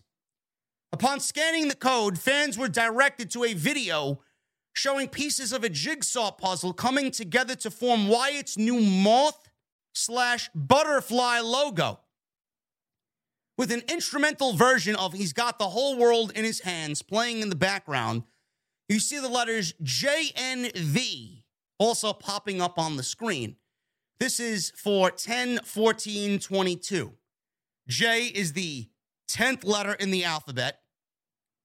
N is the 14th letter in the alphabet, alphabet, and V is the 22nd letter in the alphabet. The date for Friday Night SmackDown, 10 14 22, in New Orleans, Louisiana, which I guess is synonymous, you know, down in the bayou with Bray Wyatt. The Wyatt 6 logo was the last visual fans saw after Wyatt's return at Extreme Rules this past Saturday. Many fans believe the logo could be a sign of Wyatt forming his Wyatt 6 stable, which has been previously teased on social media. As noted earlier, the Wyatt logo is also the theme of new merchandise released uh, by WWE upon his comeback. Now, Wyatt did not physically appear on Raw this week. It's possible that he will be assigned to SmackDown going forward. However, a lot of superstars have been appearing on both brands since Triple H has taken over as WWE's creative. So it's too early to speculate on where Wyatt will be and what his home will be uh, on WWE television. Raw will guess I, I guess give way to SmackDown. The announcement uh, of Bray Wyatt being on SmackDown did come during the show. With Wyatt, you could hear him audibly saying "Revel in what you are" through a cryptic video message with static. And SmackDown will get Bray Wyatt on Friday night. Now, I feel the way I do about Monday Night Raw, but they want you to watch SmackDown. I think everybody at this point is going to end up watching SmackDown. But I want you guys to understand why Bray Wyatt was not on Monday Night Raw tonight and why they opted to go with a tease. Now, I could be upset that they didn't deliver coming off of that tremendous return of Bray Wyatt, and seemingly fans are going to be unhappy. They were excited, they were expecting him, and yada, yada, yada, blah, blah, blah. But at the end of the day, WWE never advertised Bray Wyatt for Monday Night Raw. So you could sit there and you could be upset with Triple H, you could be upset with WWE. WWE never advertised Bray Wyatt for Monday Night Raw. Everybody took it upon themselves to think, whoa, oh, look at this great debut that did over fucking 10 million views in like five hours on social media, right? On, on YouTube. Here, Bray Wyatt is with this tremendous return. He's definitely going to be on Monday Night Raw. No, WWE never said that. You went out and assumed he will be on Monday Night Raw. I went out and assumed he would be on Monday Night Raw. So you can't get mad at anybody but yourself. Now, why didn't he show up on Monday Night Raw? Look at what they did on Monday Night Raw tonight. They had DX, even though they didn't play a huge part in the show, it's still Triple H, X Pac, Shawn Michaels, and Road Dogg. It is the 25th anniversary of D-Generation X. It was also on the same show that Brock Lesnar made a return in New York City to set up a huge program with Bobby Lashley. It was also on a show that had Roman Reigns and the Bloodline be a huge pa- uh, impact on the show. It was also on a show that saw a major title change for the biggest title on the show, with Seth Rollins beating Bobby Lashley for the United States Championship. Bray Wyatt on this show would have gotten lost in the shuffle. So, why do you want him to be on a show that's absolutely stacked with all these other fucking occurrences when he can have the whole Friday night SmackDown to himself? And that's the one reason that you're going to go watch SmackDown. He will have that show entirely to himself. You'll get Drew McIntyre, you'll get Karrion Kross, you'll probably get a random Ricochet match. You may get a continuation of Jey Uso and Sami Zayn. Roman might, might not even be there. Roman might not even be on Friday Night SmackDown. And he's going to have SmackDown all to himself. It is going to be okay. You're not going to lose sleep. Bray Wyatt's not getting buried. Bray Wyatt is going to be fine. You are going to be fine. Another aspect of it is how much of this has to do with the TV networks? You know, WWE is pulling, or being pulled, I should say, at both ends. They're trying to light the candle at both ends here with NBCU and Fox. Brock Lesnar was predominantly a Fox Sports entity. Right now, Brock Lesnar really isn't doing much of anything. Brock Lesnar's already served his purpose. He lost the world championships to Roman Reigns, and Roman Reigns is now a universal WWE heavyweight champion. He can be on SmackDown, which he's pretty much been on, and Monday Night Raw. He can be on Monday Night Raw, but opted not to. A lot of that has to do with Fox. Brock Lesnar right now really isn't needed. He served his purpose. So, Fox looking at this and going with the trends, you know, they're not upset that Brock Lesnar's on Monday Night Raw. Who's to say that Fox did not request Bray Wyatt on Friday night? You'll probably read somewhere in the dirt sheets, and Meltzer will probably talk about it tomorrow morning.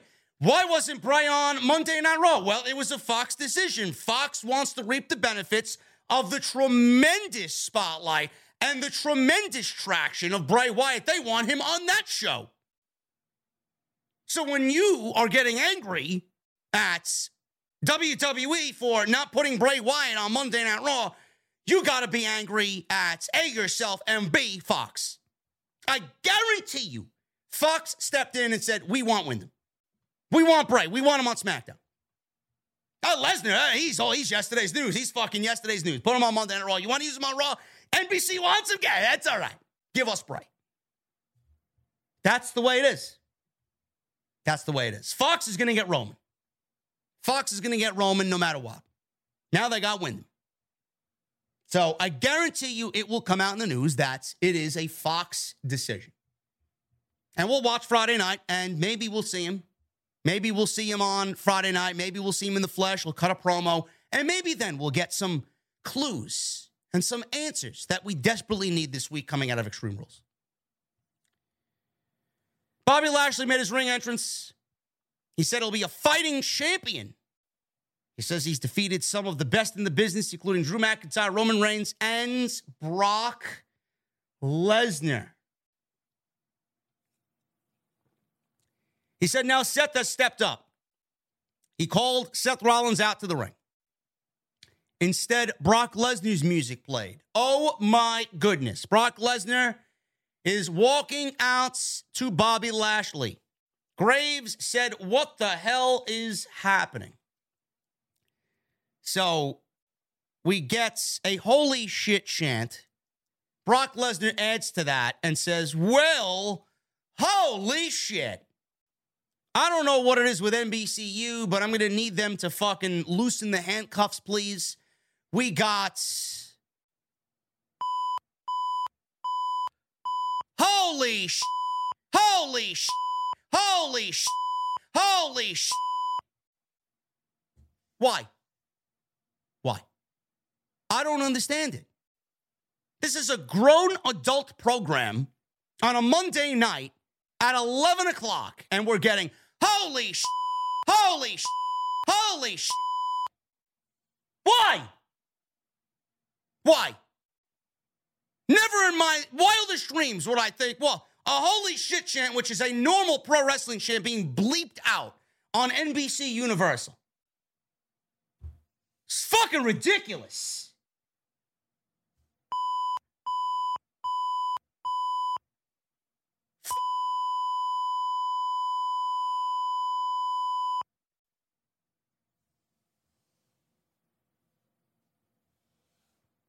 Anyway.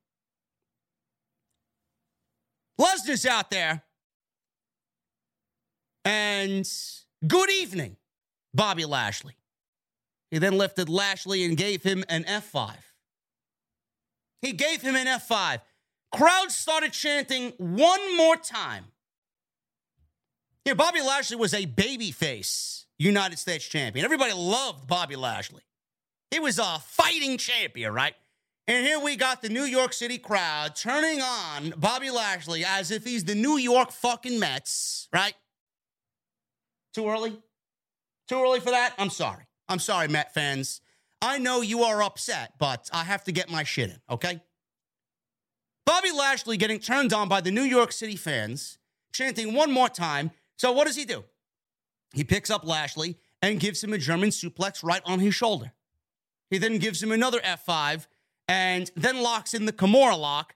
Lashley was clutching his arm. Lesnar walks over to the corner, puts his cowboy hat on, and that's it. It's the way the segment came to a close. We get the, the, the stereotypical Brock Lesnar October appearance right before a big in Saudi Arabia. Typical Brock Lesnar appearance, right for that payday, right in time for that payday in.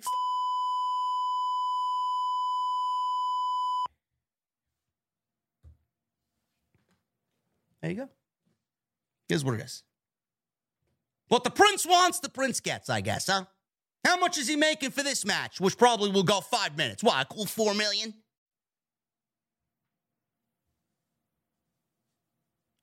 Bobby Lashley we go to commercial break. Seth comes out. He makes his ring entrance. Officials at ringside are helping Lashley stand. Seth demanded he got in the ring. He demanded that Lashley do this match. Fight me, he says. Lashley's clutching his arm. He's walking away with assists from the referees. Seth grabbed the microphone and said he won't let Lashley get out of this title match so easy. He said, Lashley, I thought you were a fighting champion. You're supposed to be a soldier. You're a disgrace to the U.S. title and a disgrace to your country. Fight me. Clearly, Bobby Lashley looked over at Seth Rollins and said, Really? He says. No, he didn't actually say that, but Lashley turned around. He got really angry and we got this match. So Lashley gets in the ring. He's holding his shoulder. He's got one arm. He goes for a spear. All of a sudden, Seth turned it into a pedigree. As he came charging at Seth, he turned it into a pedigree. Lashley kicked out. Seth goes to the top rope. He nails a big frog splash. He's got his ribs taped. He gets a two count off the frog splash. Both were slow to get up. Lashley tried putting on a hurt lock, but he's got one arm. Seth resisted this. Then he super kicked Lashley, landed an elbow from uh, a, I think it was a top rope elbow, and then a running stomp. and Seth played to the crowd. He began doing the the uh, the orchestra hand gestures because people were singing his song. He then delivered a second stomp for the win, and he wins the United States Championship. Seth Rollins is the new United States champion. Now, why did they do what they did tonight? Now, let's go back to Extreme Rules. We got Matt Riddle and Seth Rollins. Fight pit match in the main event of Extreme Rules. WWE last week on Monday night announced this match between Seth Rollins and Bobby Lashley. On last week's post show, I, I asked myself, and I asked you guys, why did they announce this? Why did they announce this before we get to the fight pit match? Now, they announced this match taking place this week, last week, and Seth Rollins is getting a championship match. So, one of two things were going to happen. One, he was going to beat Matt Riddle at Extreme Rules in the fight pit in his own match, which would not have made sense per the feud that is going on. This is a blow off. Rollins beat Riddle at Clash of the Castle. Riddle needs to get his revenge. How many times can Seth Rollins lose, right? So he wins, does Riddle, and he moves on from Seth Rollins. Now, the other thing that could have happened is Rollins get the victory over Riddle and get the United States Championship match, but that did not happen. Riddle beat Rollins, and Rollins still is getting a United States Championship match on Monday. Riddle is not. Should be Riddle that gets the United States Championship match against Bobby Lashley, but they're not going in that direction. So, what WWE did, I'd be very curious to know when they planned on Brock Lesnar being in New York. So, we didn't hear about Brock until today. Everybody in the IWC was reporting about Brock Lesnar being in the Barclays Center tonight. We didn't hear about Brock on Monday last week, Tuesday, Wednesday, Thursday, Friday. We didn't hear Brock about, you know, his return even on Saturday to Extreme Rules. We didn't hear it on Sunday. We heard it about we heard about Brock Lesnar today, this afternoon. So I'd be very curious to know when they called Brock Lesnar up and when the plan for Brock Lesnar was. They probably said, "Oh shit, we shot ourselves in the foot. This doesn't make sense. We can't beat Seth again on Monday, being that he lost on Saturday to Matt Riddle in the fight pit. We don't want Bobby Lashley to lose the United States Championship to Seth Rollins, right? So we have booked ourselves into a corner. So their idea was let's get us out of this situation. Let's call Brock Lesnar up. We're going to need him for Crown Jewel. They need big names. We got nobody else. We got Logan Paul and nobody else. So let's call Brock. Let's get Brock up. Fuck Bill Goldberg. They got Brock for Crown Jewel. What we'll do is we'll have Brock and Lashley in a one off program for Crown Jewel. We'll have Brock destroy Bobby Lashley so we can take the title off him while keeping Bobby Lashley looking strong. Because, I mean, who's going to complain that he lost the title after being beat up by Brock Lesnar out of nowhere? Nobody expected it. So he's looking strong while you know, wanting to walk away because he can't fight, but he gets in there anyway as the valiant fighting champion. He tries and retains the title with one arm. Seth beats him for the title. Bobby Lashley looks strong. He looks like a fighting champion. He lives up to everything he said. Everybody looks good here. This was their way out of the illogical booking and the fact that they shot themselves in the foot by booking this match a week in advance before Rollins lost to Riddle at the fight pit match at Extreme Rules. That's basically what it boils down to. Am I upset that Bobby Lashley lost the United States Championship? No, I don't really give a shit. I don't care one way or another. Lesnar and Lashley is not something I'm going to complain about either. Why would I?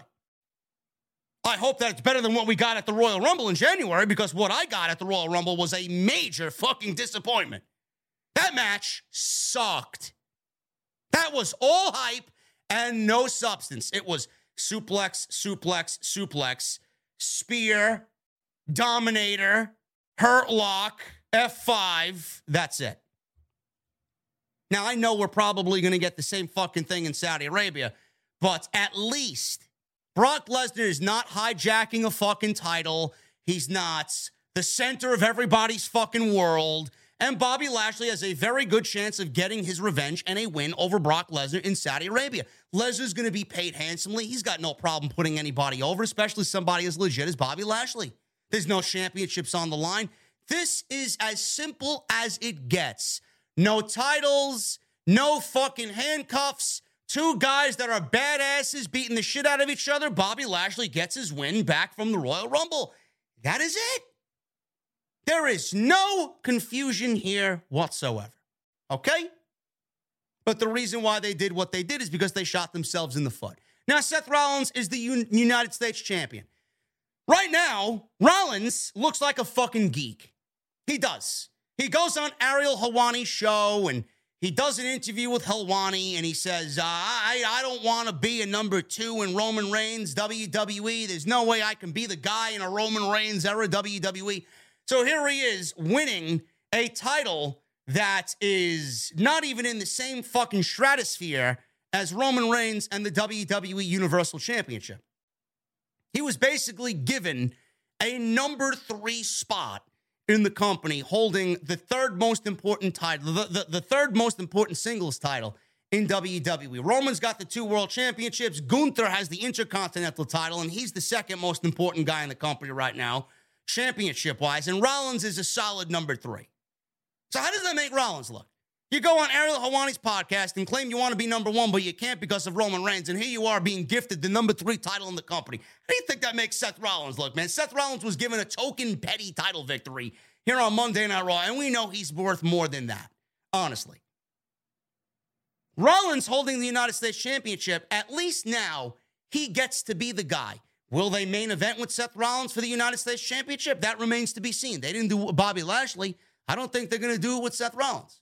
I think Triple H, however he's feeling on any given Monday, it could be damage control. It could be Bobby Lashley and Brock Lesnar. It could be Seth Rollins. It could be Judgment Day. He doesn't really have a solid main event every night on Monday. So it could be a mix of anybody. Are they going to go with Seth Rollins in the main event spot? Are they going to make the United States Championship now the title to chase on Monday Night Raw? What I'm afraid of is Rollins holding this championship October, November, December, January, February, March. And here comes April, and WWE still hasn't taken the titles off of Roman Reigns. Cody Rhodes has not won the Royal Rumble. And Cody Rhodes is back, and he starts a program for a fourth match with Seth Rollins going into WrestleMania, not for the WWE Championship, not with Roman for the WWE Championship, not with Seth for the WWE Championship, for a fourth match with fucking Seth Rollins over the United States Championship. Oh, but everybody needs to start somewhere. I think Cody's done more than enough to show you that he is a solid number one in that company if Roman Reigns is not in the discussion. So now we're just going to give Cody Rhodes a fucking United States title first before we start talking about Cody Rhodes becoming the world champion. That's where I don't want it to go. That would be terrible. Why would you want that? Please, no. Not at all. But I could see them doing that. I could already see that being their mentality. They got Dwayne and, Ro- and Roman, they got The Rock and Roman already lined up.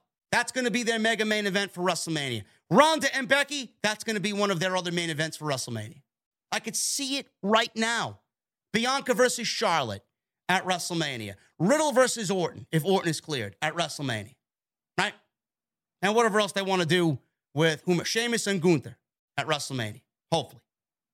I could see Rollins and Cody being an undercard match for the United States title at WrestleMania, not for the WWE title. I hope that this isn't the direction that they're going. Hey, we can get Cody on WrestleMania in a big time title match against Seth Rollins, but it won't be the WWE title. It won't be for the big one. Nobody wants that. Come on. Yes, it's better than nothing. I get it. It's better than nothing, but it's not exactly what we had envisioned. And it's not really the best course of action either. So Seth Rollins is the United States champion. They shot themselves in the foot a week ago. They somehow got out of it with Brock Lesnar. And now we're headed towards a Rollins title reign and a Lashley Lesnar match at Crown Jewel, which should be very academic. No confusion here. Lashley gets his victory back. and he continues the, the feud with Seth Rollins for now. And we will uh, have a Rollins United States Championship title reign. Thank you for coming, Bobby Lashley. You did good for the time that we needed you, and we're moving on. Backstage, Saxton approached Lashley, said he's pissed off. He says what Lesnar did was unforgivable. He says he's not done with Seth either, but first he needs to beat Lesnar. He challenged him to show up next week on Raw so I can show the beast that he's nothing but a little bitch. There you go. Elias is coming back to WWE. Yes, not his brother, not Ezekiel, Elias. And it was reported a couple of weeks ago that when the character playing Elias, I forgot his name, grows his hair out, grows his beard out, grows his hair out, that he will be back on television as Elias. It's going to be interesting to see how Triple H booked Elias. All Vince McMahon did with Elias is play guitar, get interrupted, get beat up, and be a very mid professional wrestler. I know he's better than that, and it's going to be interesting to see how Triple H handles Elias on WWE television. But I love the fact that as soon as Triple H got there, he wrote Ezekiel off the television because it was nothing but Bruce Prichard and Vince McMahon garbage and brought back the better of the two gimmicks, which is obviously Elias. Matt Riddle and Sami Zayn. This was the main event of the show. This got the longest time as well. And these two put on a very good match, as they should, because Sami Zayn is great and Matt Riddle is very good at what he does. So Sami Zayn's out there, and we got a chant of Sami Uso from New York City. You gotta love New York City. Jey was on the outside with Jimmy. He was there on uh, Roman's uh, word and on Sami's behalf. Sami, Sami saw Jey trying to interfere in this match. Jey was about to help Sami Zayn win this match. Sami said, "No, I, I got this." Sami Zayn's in control. He's, you know, setting the tone and setting the pace of this match. Jey Uso was about to cost Sami Zayn the match by interfering, potentially getting him disqualified. Sami Zayn said, Whoa, whoa, whoa, what are we doing? I don't need you out here. I don't need you to help me. I, I got this. I got this. So Riddle, he rolled up Sami because he was arguing with Jey on the outside, very close near fall. Riddle head scissored Sami over the top rope out to the floor. Riddle then landed a big floating bro onto Sami. We go to commercial break. Sami landed a top rope sunset flip for a near fall of his own. Riddle caught Sami in a triangle choke. Sami nearly tapped, but then draped his boot over the bottom rope to force the break. Riddle landed a snap power slam, set up a draping DDT. Sami backdropped out of it. Sami rolled out to ringside. Riddle round kicked Sami's chest. Jimmy was about to get involved, and Jey put his arm over Jimmy and stopped him from getting involved and Jey was laughing. Jey was laughing as Riddle threw a barrage of kicks at Sami. He was laughing at Sami Zayn. Riddle then caught a Blue Thunder Bomb attempt and hit Sami with an RKO out of nowhere for the one, two, three. This is not going to look good for Jey Uso. Roman's going to watch this back and clearly see what Jey Uso did, and Jey Uso laughing at the honorary Uso, and Roman Reigns is not going to be pleased with this. He's not. And that's going to be the next layer of the story. It's almost as if Jey Uso is going to be excommunicated from the bloodline. They're going to make Jey Uso feel like he's not worthy of the bloodline, though he is bloodline. But Sami Zayn is going to be more bloodline than Jey Uso, and that's going to cause the rift. And how they are going to reverse roles after that, I don't know. That's where the intrigue comes into play. Sami is being accepted into the bloodline by Roman more than Jey Uso is. Great. Very good match. I loved that they were on the show tonight, which gives way for Roman not being on Friday, which leaves Friday wide open for Windham, for Bray Wyatt, and that's that. So that was the main event of the show. The final segment was really uh, DX. They came out with about six minutes left before the top of the hour. Uh, they threw glow sticks into the audience. Triple H was with them. Uh, Graves was claiming that he was 13 years old all over again. They did crotch chops. X Pac was on the microphone and X fans to make some noise and raise some hell. He gave a shout out to Chyna.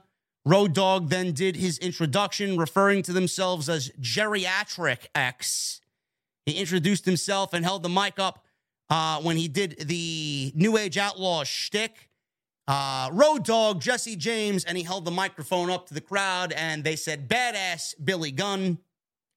Triple H said, It smelled funny in here. Road Dogg pointed at some fans and started laughing. That's exactly what they really think of you, by the way. That's exactly what Road Dogg thinks of you. He thinks you're a smelly slob virgin sitting front row at the Barclays and watching them in the ring. Meanwhile, they should take a look at themselves. Uh, he then asked Brooklyn if they're ready. He then did the suck it routine that he usually does. He said he had to pause to catch his breath, which I hope he's okay. Michaels then said, if they're out there in another 25 years doing another reunion, please put them out of their misery. DX music played. They all stood together in the middle of the ring, and that's the way the show went off the air. I love the fact that Triple H didn't take up a lot of time with DX on the show. Yes, it's a DX reunion. Yes, it's Triple H. Yes, it's Shawn Michaels. But the one thing I want to make you guys aware of is that it was a very minimal DX appearance all over the show tonight. They weren't DX heavy. They weren't in a thousand fucking segments. They didn't overtake the show. Triple H is not like that. It's not about him, it's about the roster. And Triple H really kept it to bare minimum. And I really, really appreciate that. I really do. This was a great Monday Night Raw. It was a fun Monday Night Raw. Some things didn't really make sense. Hopefully, I made sense of them for you. And we got Friday to look forward to, man. Friday, I will be live right here on Off the Script, and we will hopefully, hopefully, hopefully see in person Windham Rotunda. Bray Wyatt will be in New Orleans on Friday Night SmackDown, and I hope I made sense of why he wasn't on the show. For everybody that might have been disappointed tonight without seeing Bray Wyatt on Raw. Guys, I uh, I appreciate you, man. I, I appreciate everybody here. We had 3,500 in the venue tonight by far and away number one in the community. I, I, know we were. I don't even have to look at the stats. Appreciate you guys very much. Hit that thumbs up. We blew past the 1,000 minimum. I need 1,500 minimum. That's the new goal, man. If you guys are not at the thumbs up, 1,500 likes. F5, that fucking thumbs up. F5, that thumbs up, okay? That thumbs up, please. Thank you. Tonight's show sponsored by Manscaped.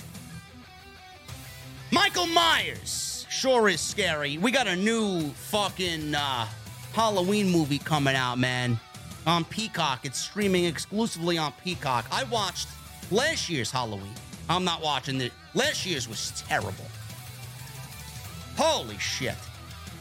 Michael Myers sure is scary. But the last thing you need is to be hairy this Halloween. Luckily, our friends over at Manscaped launched their fourth generation performance package to make sure that your pumpkins get the ultimate carving experience on this spooky day. Turn your bite sized treat into a king sized candy, and join the 6 million men worldwide who trust Manscaped by going to manscaped.com for 20% off plus free shipping with the code SCRIPT20 at checkout. Uh, at checkout. Make the right call this spooky season. It's trick and not treat. It's trick or trim. You guys are going to get the Performance Package 4.0. You guys are going to get the Lawnmower 4.0, their signature uh, trimmer, advanced skin safe technology, we got the Weed Whacker as well. It's a total game changer for all those pesky little holes that you can't really get to. Ear and nose hair trimmer. We got the Crop Preserver. We got the Crop Reviver. We got the new Body Buffer, which I'm excited about. 100% antibacterial body scrubber is just what you need to keep fresh and clean this Halloween, uh, this Halloween season. And Manscaped is even throwing in two gifts. The Performance Package 4.0 comes with the boxers, Manscaped boxers, and the Shed travel bag, which I think is the best thing of the entire performance package, to be quite honest. But I take it with me every I'm taking it to Ireland with me. Also, they just unleashed the Sheer 2.0 nail kit, which I will have this week, and I'll show it off on the show, man. You're going to get all this in the Performance Package 4, uh, 4.0. That is Script 20 at checkout. That is manscaped.com Free shipping and 20% off. Say trick or treat to your beautiful new Halloweeny with Manscaped. By the way, if you guys think I write that, I don't. Get into the super chats, guys. Let's start at the top with the super chats. I want to first shout out some new members that seemingly had their memberships not go through. Thanks, YouTube. I want to make sure I get everybody here, man. I love my channel members. I want to shout out.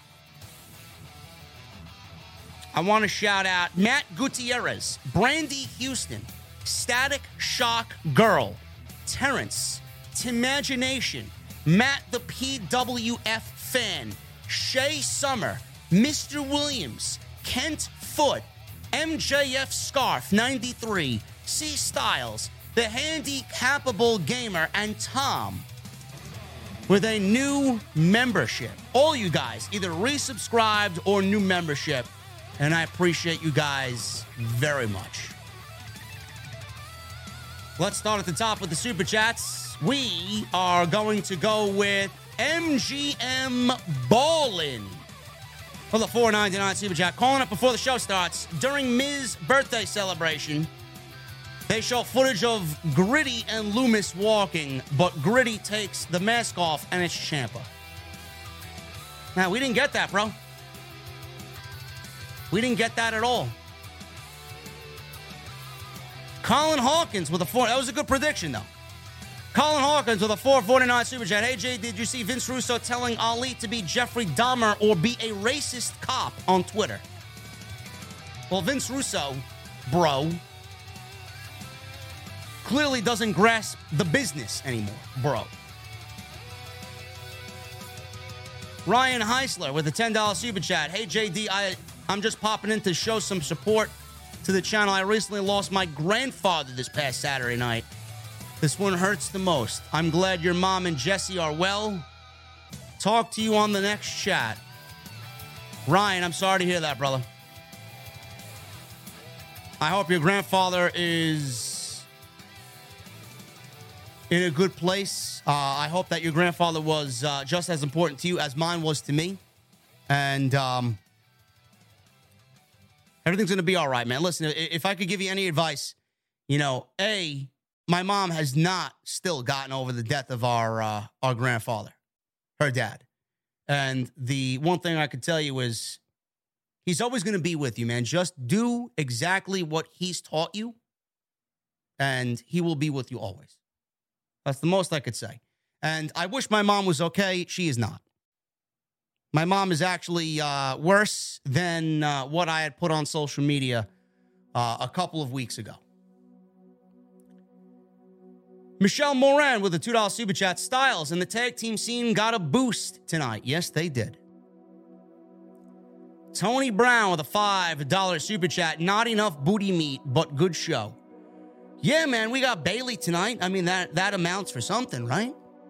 We got Bianca, even though uh, it wasn't bootyful enough. But we got Bayley.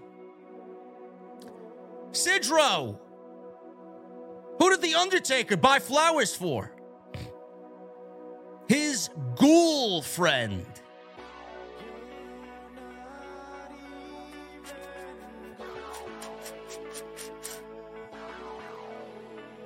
I like that one, Sidro, but I can see Jesse giving that a one talker. The script keeper with a three month recommitment. I'm proud to be a VIP for three months. And if you're not down with JD, I got two words for you get out. I like it.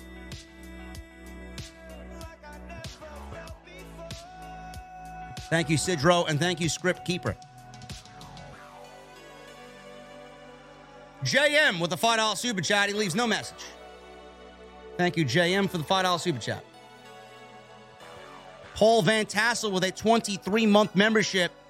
I just got a new cat.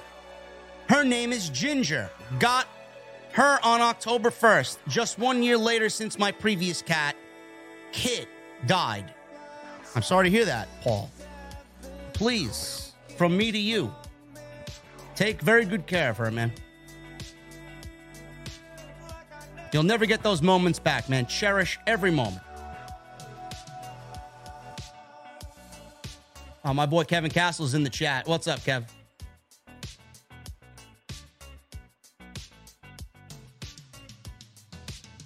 Tony Brown with a $2 super chat. Miz is so blessed, JD. You ain't telling me nothing I don't know, Tony Brown. Holy shit. Ex Kevin Castle, what he thought of Maryse's outfit, bro. I could I, I could have heard his jaw hit the floor all the way from where I am. Sidro, did you hear the joke about the championship at stake in the ladder match? It's over your head. And he leaves me a ha ha ha. Emoji.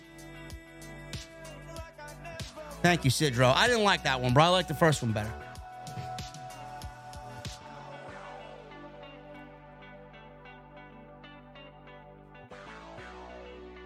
Dev to Dust with a $2 super chat. Raw 11 26 2018 was trash. I don't know why we're talking about the November 26th, 2018 Monday Night Raw, bro. What's going on? What's wrong with you, bro? Also, Jaws or Alien? Jaws. JM, there he is. $5 super chat. Was Sasha and Naomi teased as Raw went off the air? Someone held up a big poster with their faces and said the word unity right behind Hunter as Raw closed. I didn't see that. And probably not. That probably means nothing. Gaming in real time with a three month recommitment to the VIP club. Thank you, brother. Oh my God, today's Raw was epic. Do you think the drain has been swamped?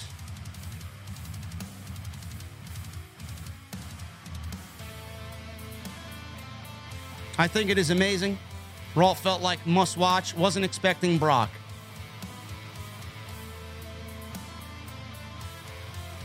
I don't know, bro. I don't know if the drain is completely swamped yet. Oh, the swamp is completely drained. I think you got that backwards.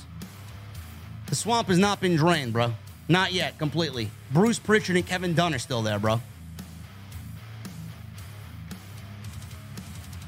And he really said, "Do you think the drain has been swamped?" No, the, the swamp uh, the swamp needs to be drained. Gaming. Sidro with a five dollar super chat. Who did Bray Wyatt visit at the beach? Sister Abigail.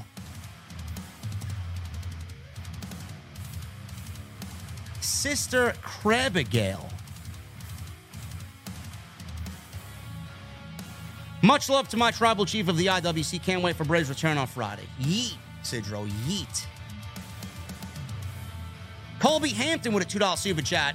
Love the show. Hate the new announcer's voice. I thought he sucked. Kevin Patrick was awful tonight. Awful. Matt Eagle with a 499 super chat. How do you see the OC playing into Survivor Series against Judgment Day? Think we'll still get Edge Styles and Rey as a team? Yeah, I do. I don't know what they do. If they add the OC to that, that's five, and Judgment Day only has three. Who else do they add up as a part of Judgment Day? I don't know. Joseph Taylor with $2 super chat. Mets suck. I'm happy the Mets lost. Well, tell me how you really feel, Joseph Taylor. Brandon James Shea with a two month super chat. Go Los Angeles Dodgers and New York Yankees. Uh, Brandon, I'm gonna need you. I, am gonna have to ask you to get out, bro. Really. I mean, for the night at least, get out, please. Just, just get out. Of all the comments you want to leave me, that's the comment you want to leave me. Captain Solo at a $5 super chat. In your honest opinion, which was the bigger return? CM Punk to AEW last year or Bray Wyatt at Extreme Rules? CM Punk.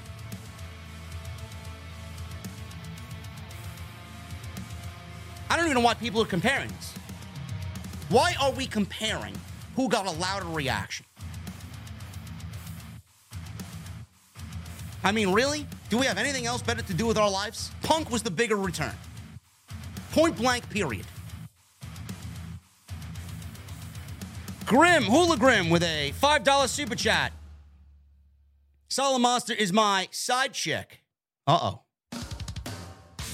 Fuck those other guys. Have fun in Guinness Land. Say hello to Conor McGregor and the lucky leprechaun for us.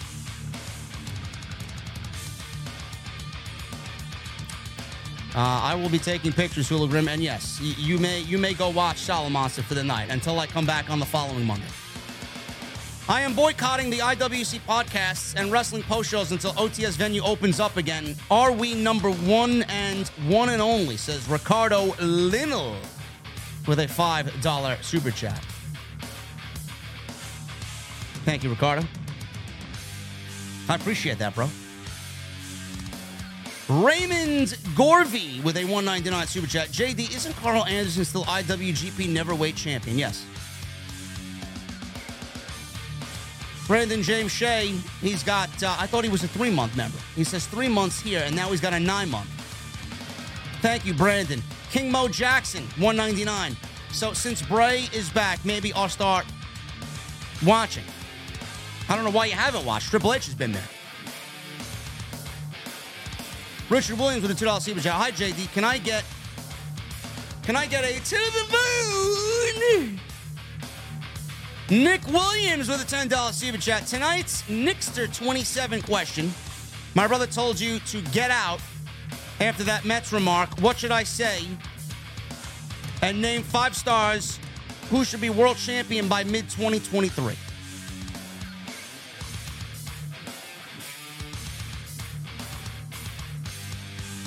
Five stars who should be champion by mid 2023? In what company? The only one I want to see world champion in WWE is either Edge or Cody. That's it. AEW? I don't know. Bryan Danielson, maybe? And your brother's a Mets fan. What should you tell him? His team sucks.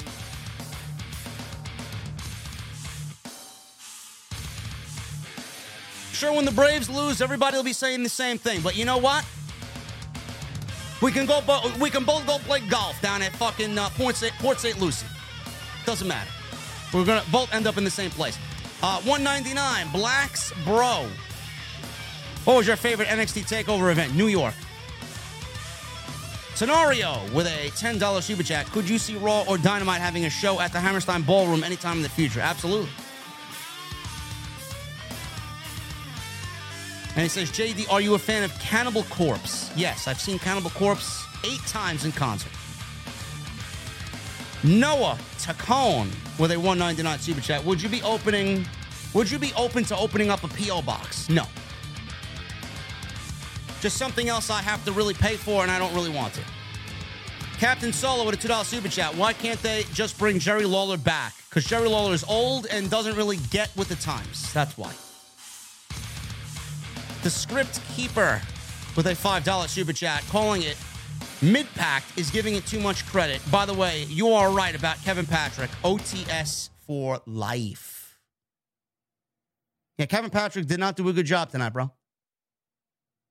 I don't really care what anybody says. He did not do a good job tonight. Oh, but it's only one week. No.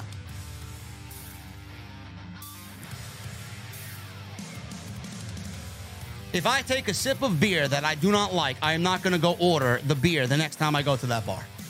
I know I already do not like it. It's the same thing.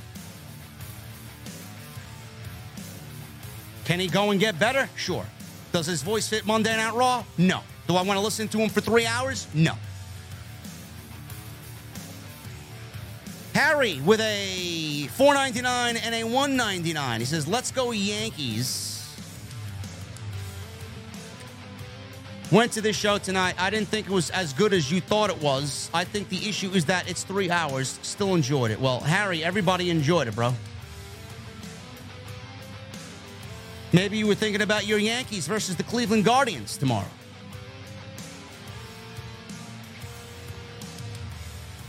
Tenorio with a $2 super chat. JD, have you ever seen the movie Twins? Yes.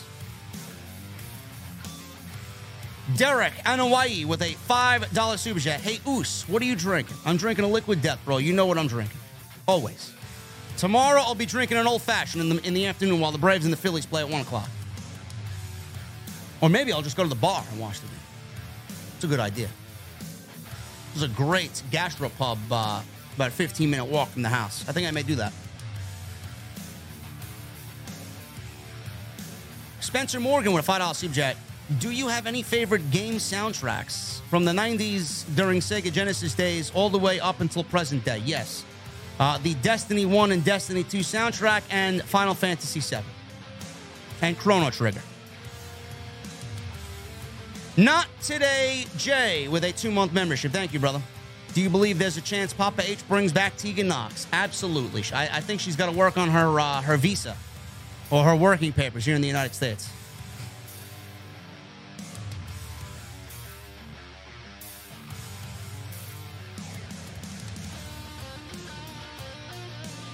Boz Wrench with a $5 super chat. So is Finn Balor the official leader of Judgment Day after Edge? Because it's been coming across that way as of late. Yes. He is the leader of Judgment Day. Triple M 199 super chat. He says, It's my birthday today. Good show tonight. Much love, OTS. Let's get the birthday cake emojis in the chat for Triple M.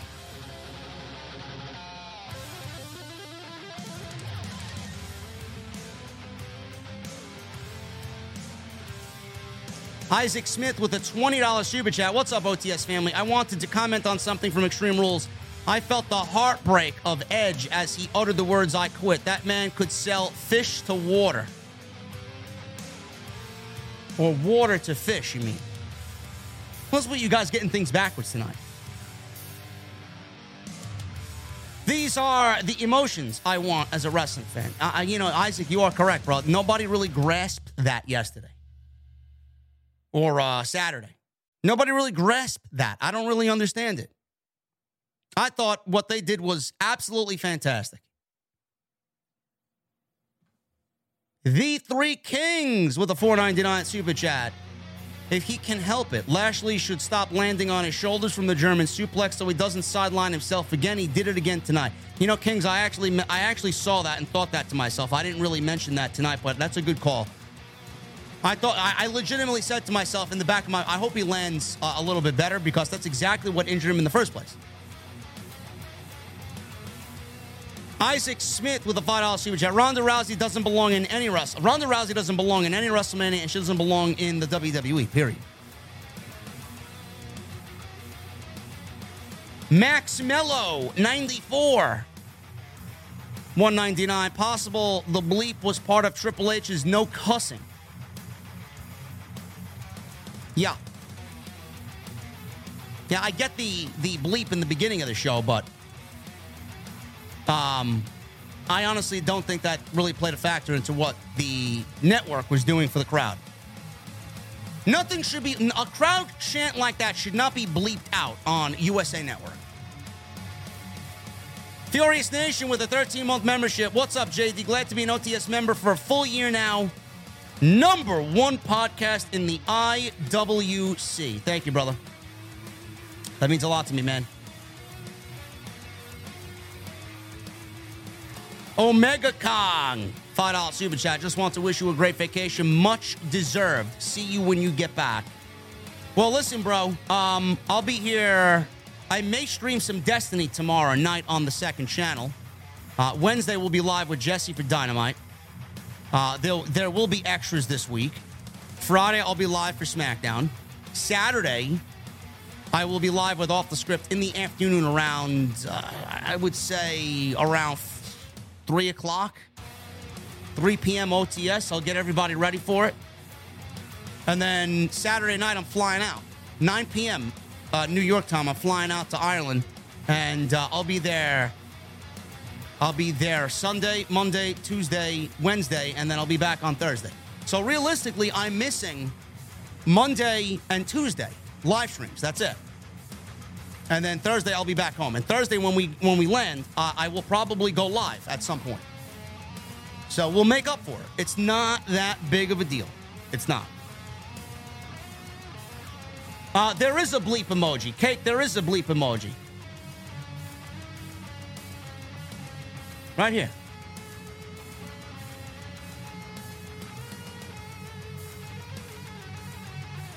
We got a new member, Brad Watt. Thank you. Thank you for becoming a new member, Brad Watt. Thank you, bro.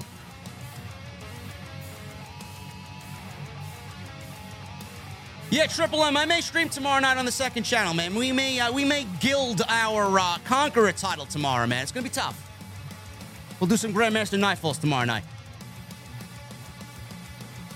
Um, Jaxo, fifty dollars super chat. Thank you, brother.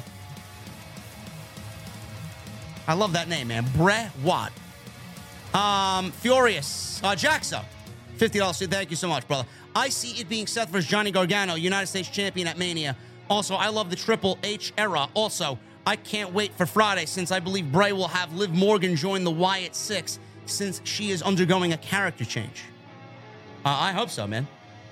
I hope we got something happening. It's going to be a long, drawn out affair, man, when we uh, get the reveals of all these people. Maybe we got something on Friday. I have no idea.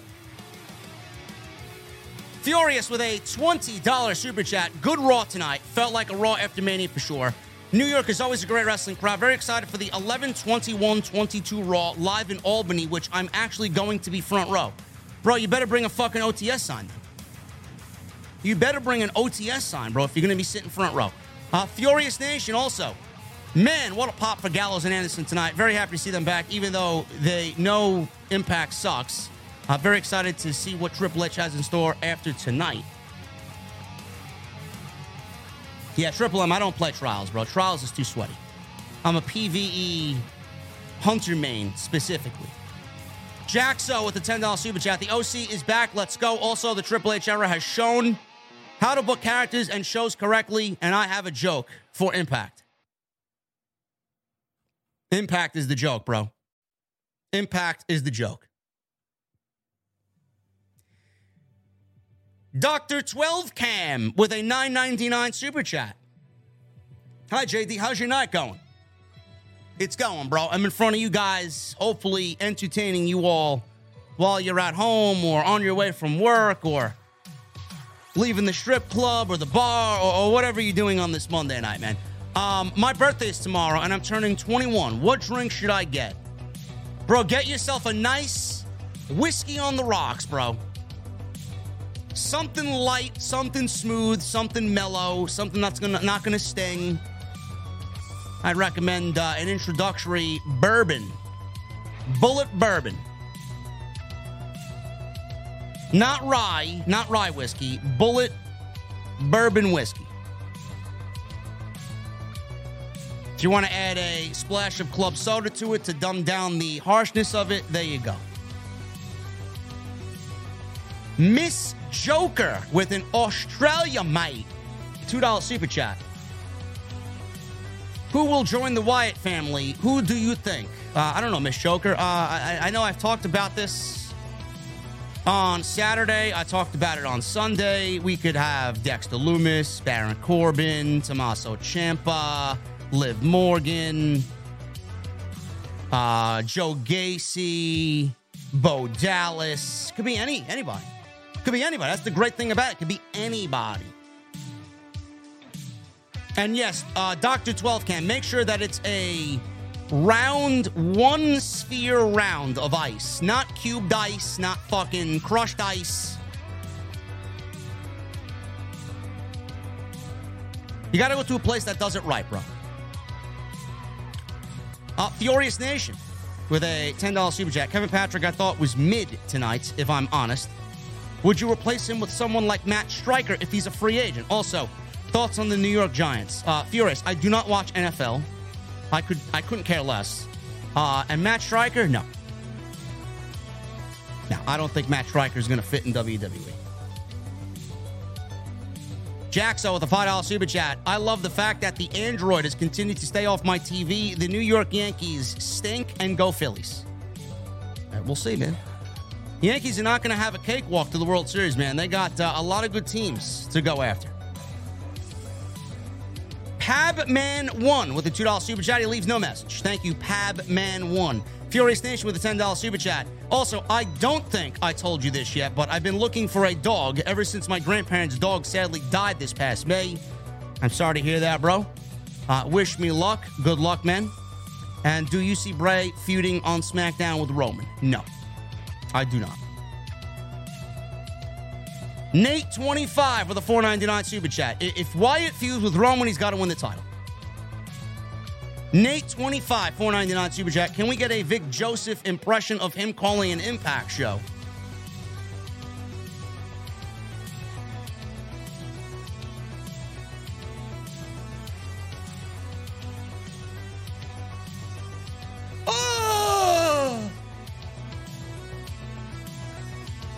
Trey Miguel! Ah!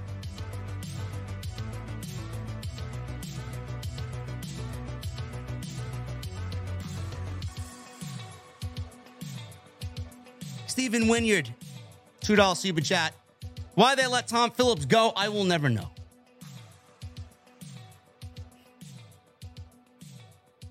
The Visionary with a $2 super chat.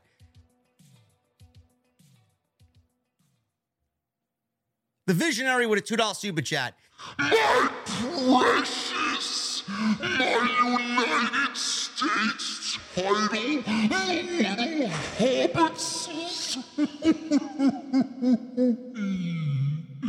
my precious.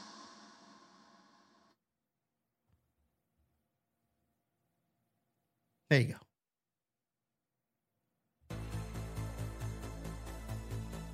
go.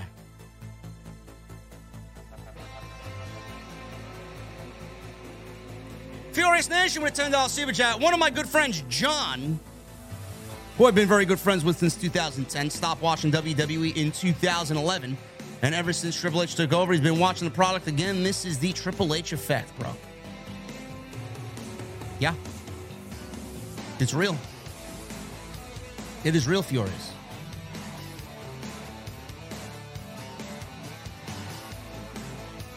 Scorpio 1117 with $2 super chat. I didn't know Post Malone came back to. WWE.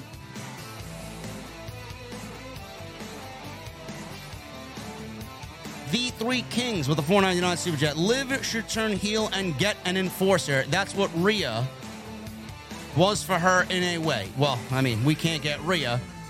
I honestly think Liv is going to go to Bray Wyatt, to be quite honest with you. Gaming in real time with a New Zealand $2 super chat. Do you think that Brock is a heel again? I don't know, man. It's going to be tough to. uh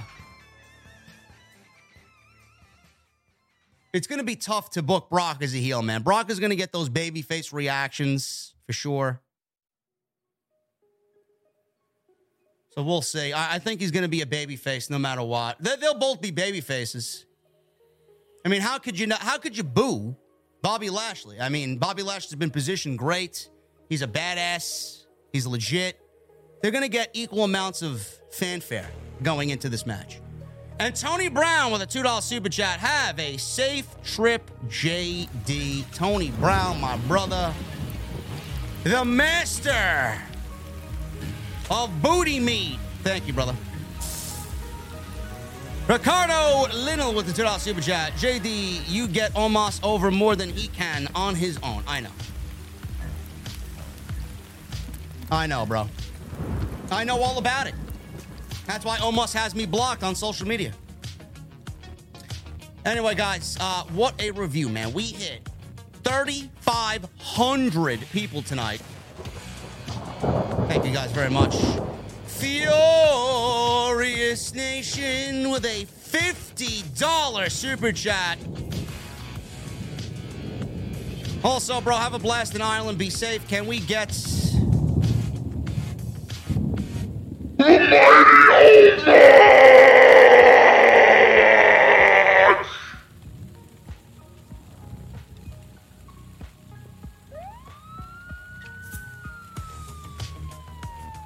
Oh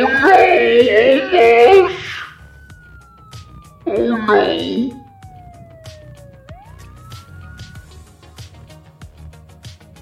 Anyway, guys, uh, listen, I'm getting out of here, man. I gotta, I gotta finish up. I'm gonna go lay on the couch and watch some Food Network. Appreciate you guys. 3,500 in the venue tonight. We had 1,500 likes. Thank you for the super chat love. Thank you for the recommitments to the VIP club. Thank you guys so very much. You will probably get an extra in your sub boxes tomorrow. No NXT because the show sucks. And I got to listen to Booker T. No, thank you. Uh, I will probably do uh, some second channel gaming tomorrow night, man. Um, around that time, and we will uh, play some Destiny, do some Grandmaster Nightfalls, man. Some higher level PVE activity. Anyway, guys, you know what time it is, man. I need the thumbs up. I need you to hit that subscribe. I need you to follow me on social media. I need those rock on emojis in the chat, and I need that music on Max. Guys, I will see you all back live in the venue Wednesday night for AEW Dynamite on Off the Script. I'll see you guys later.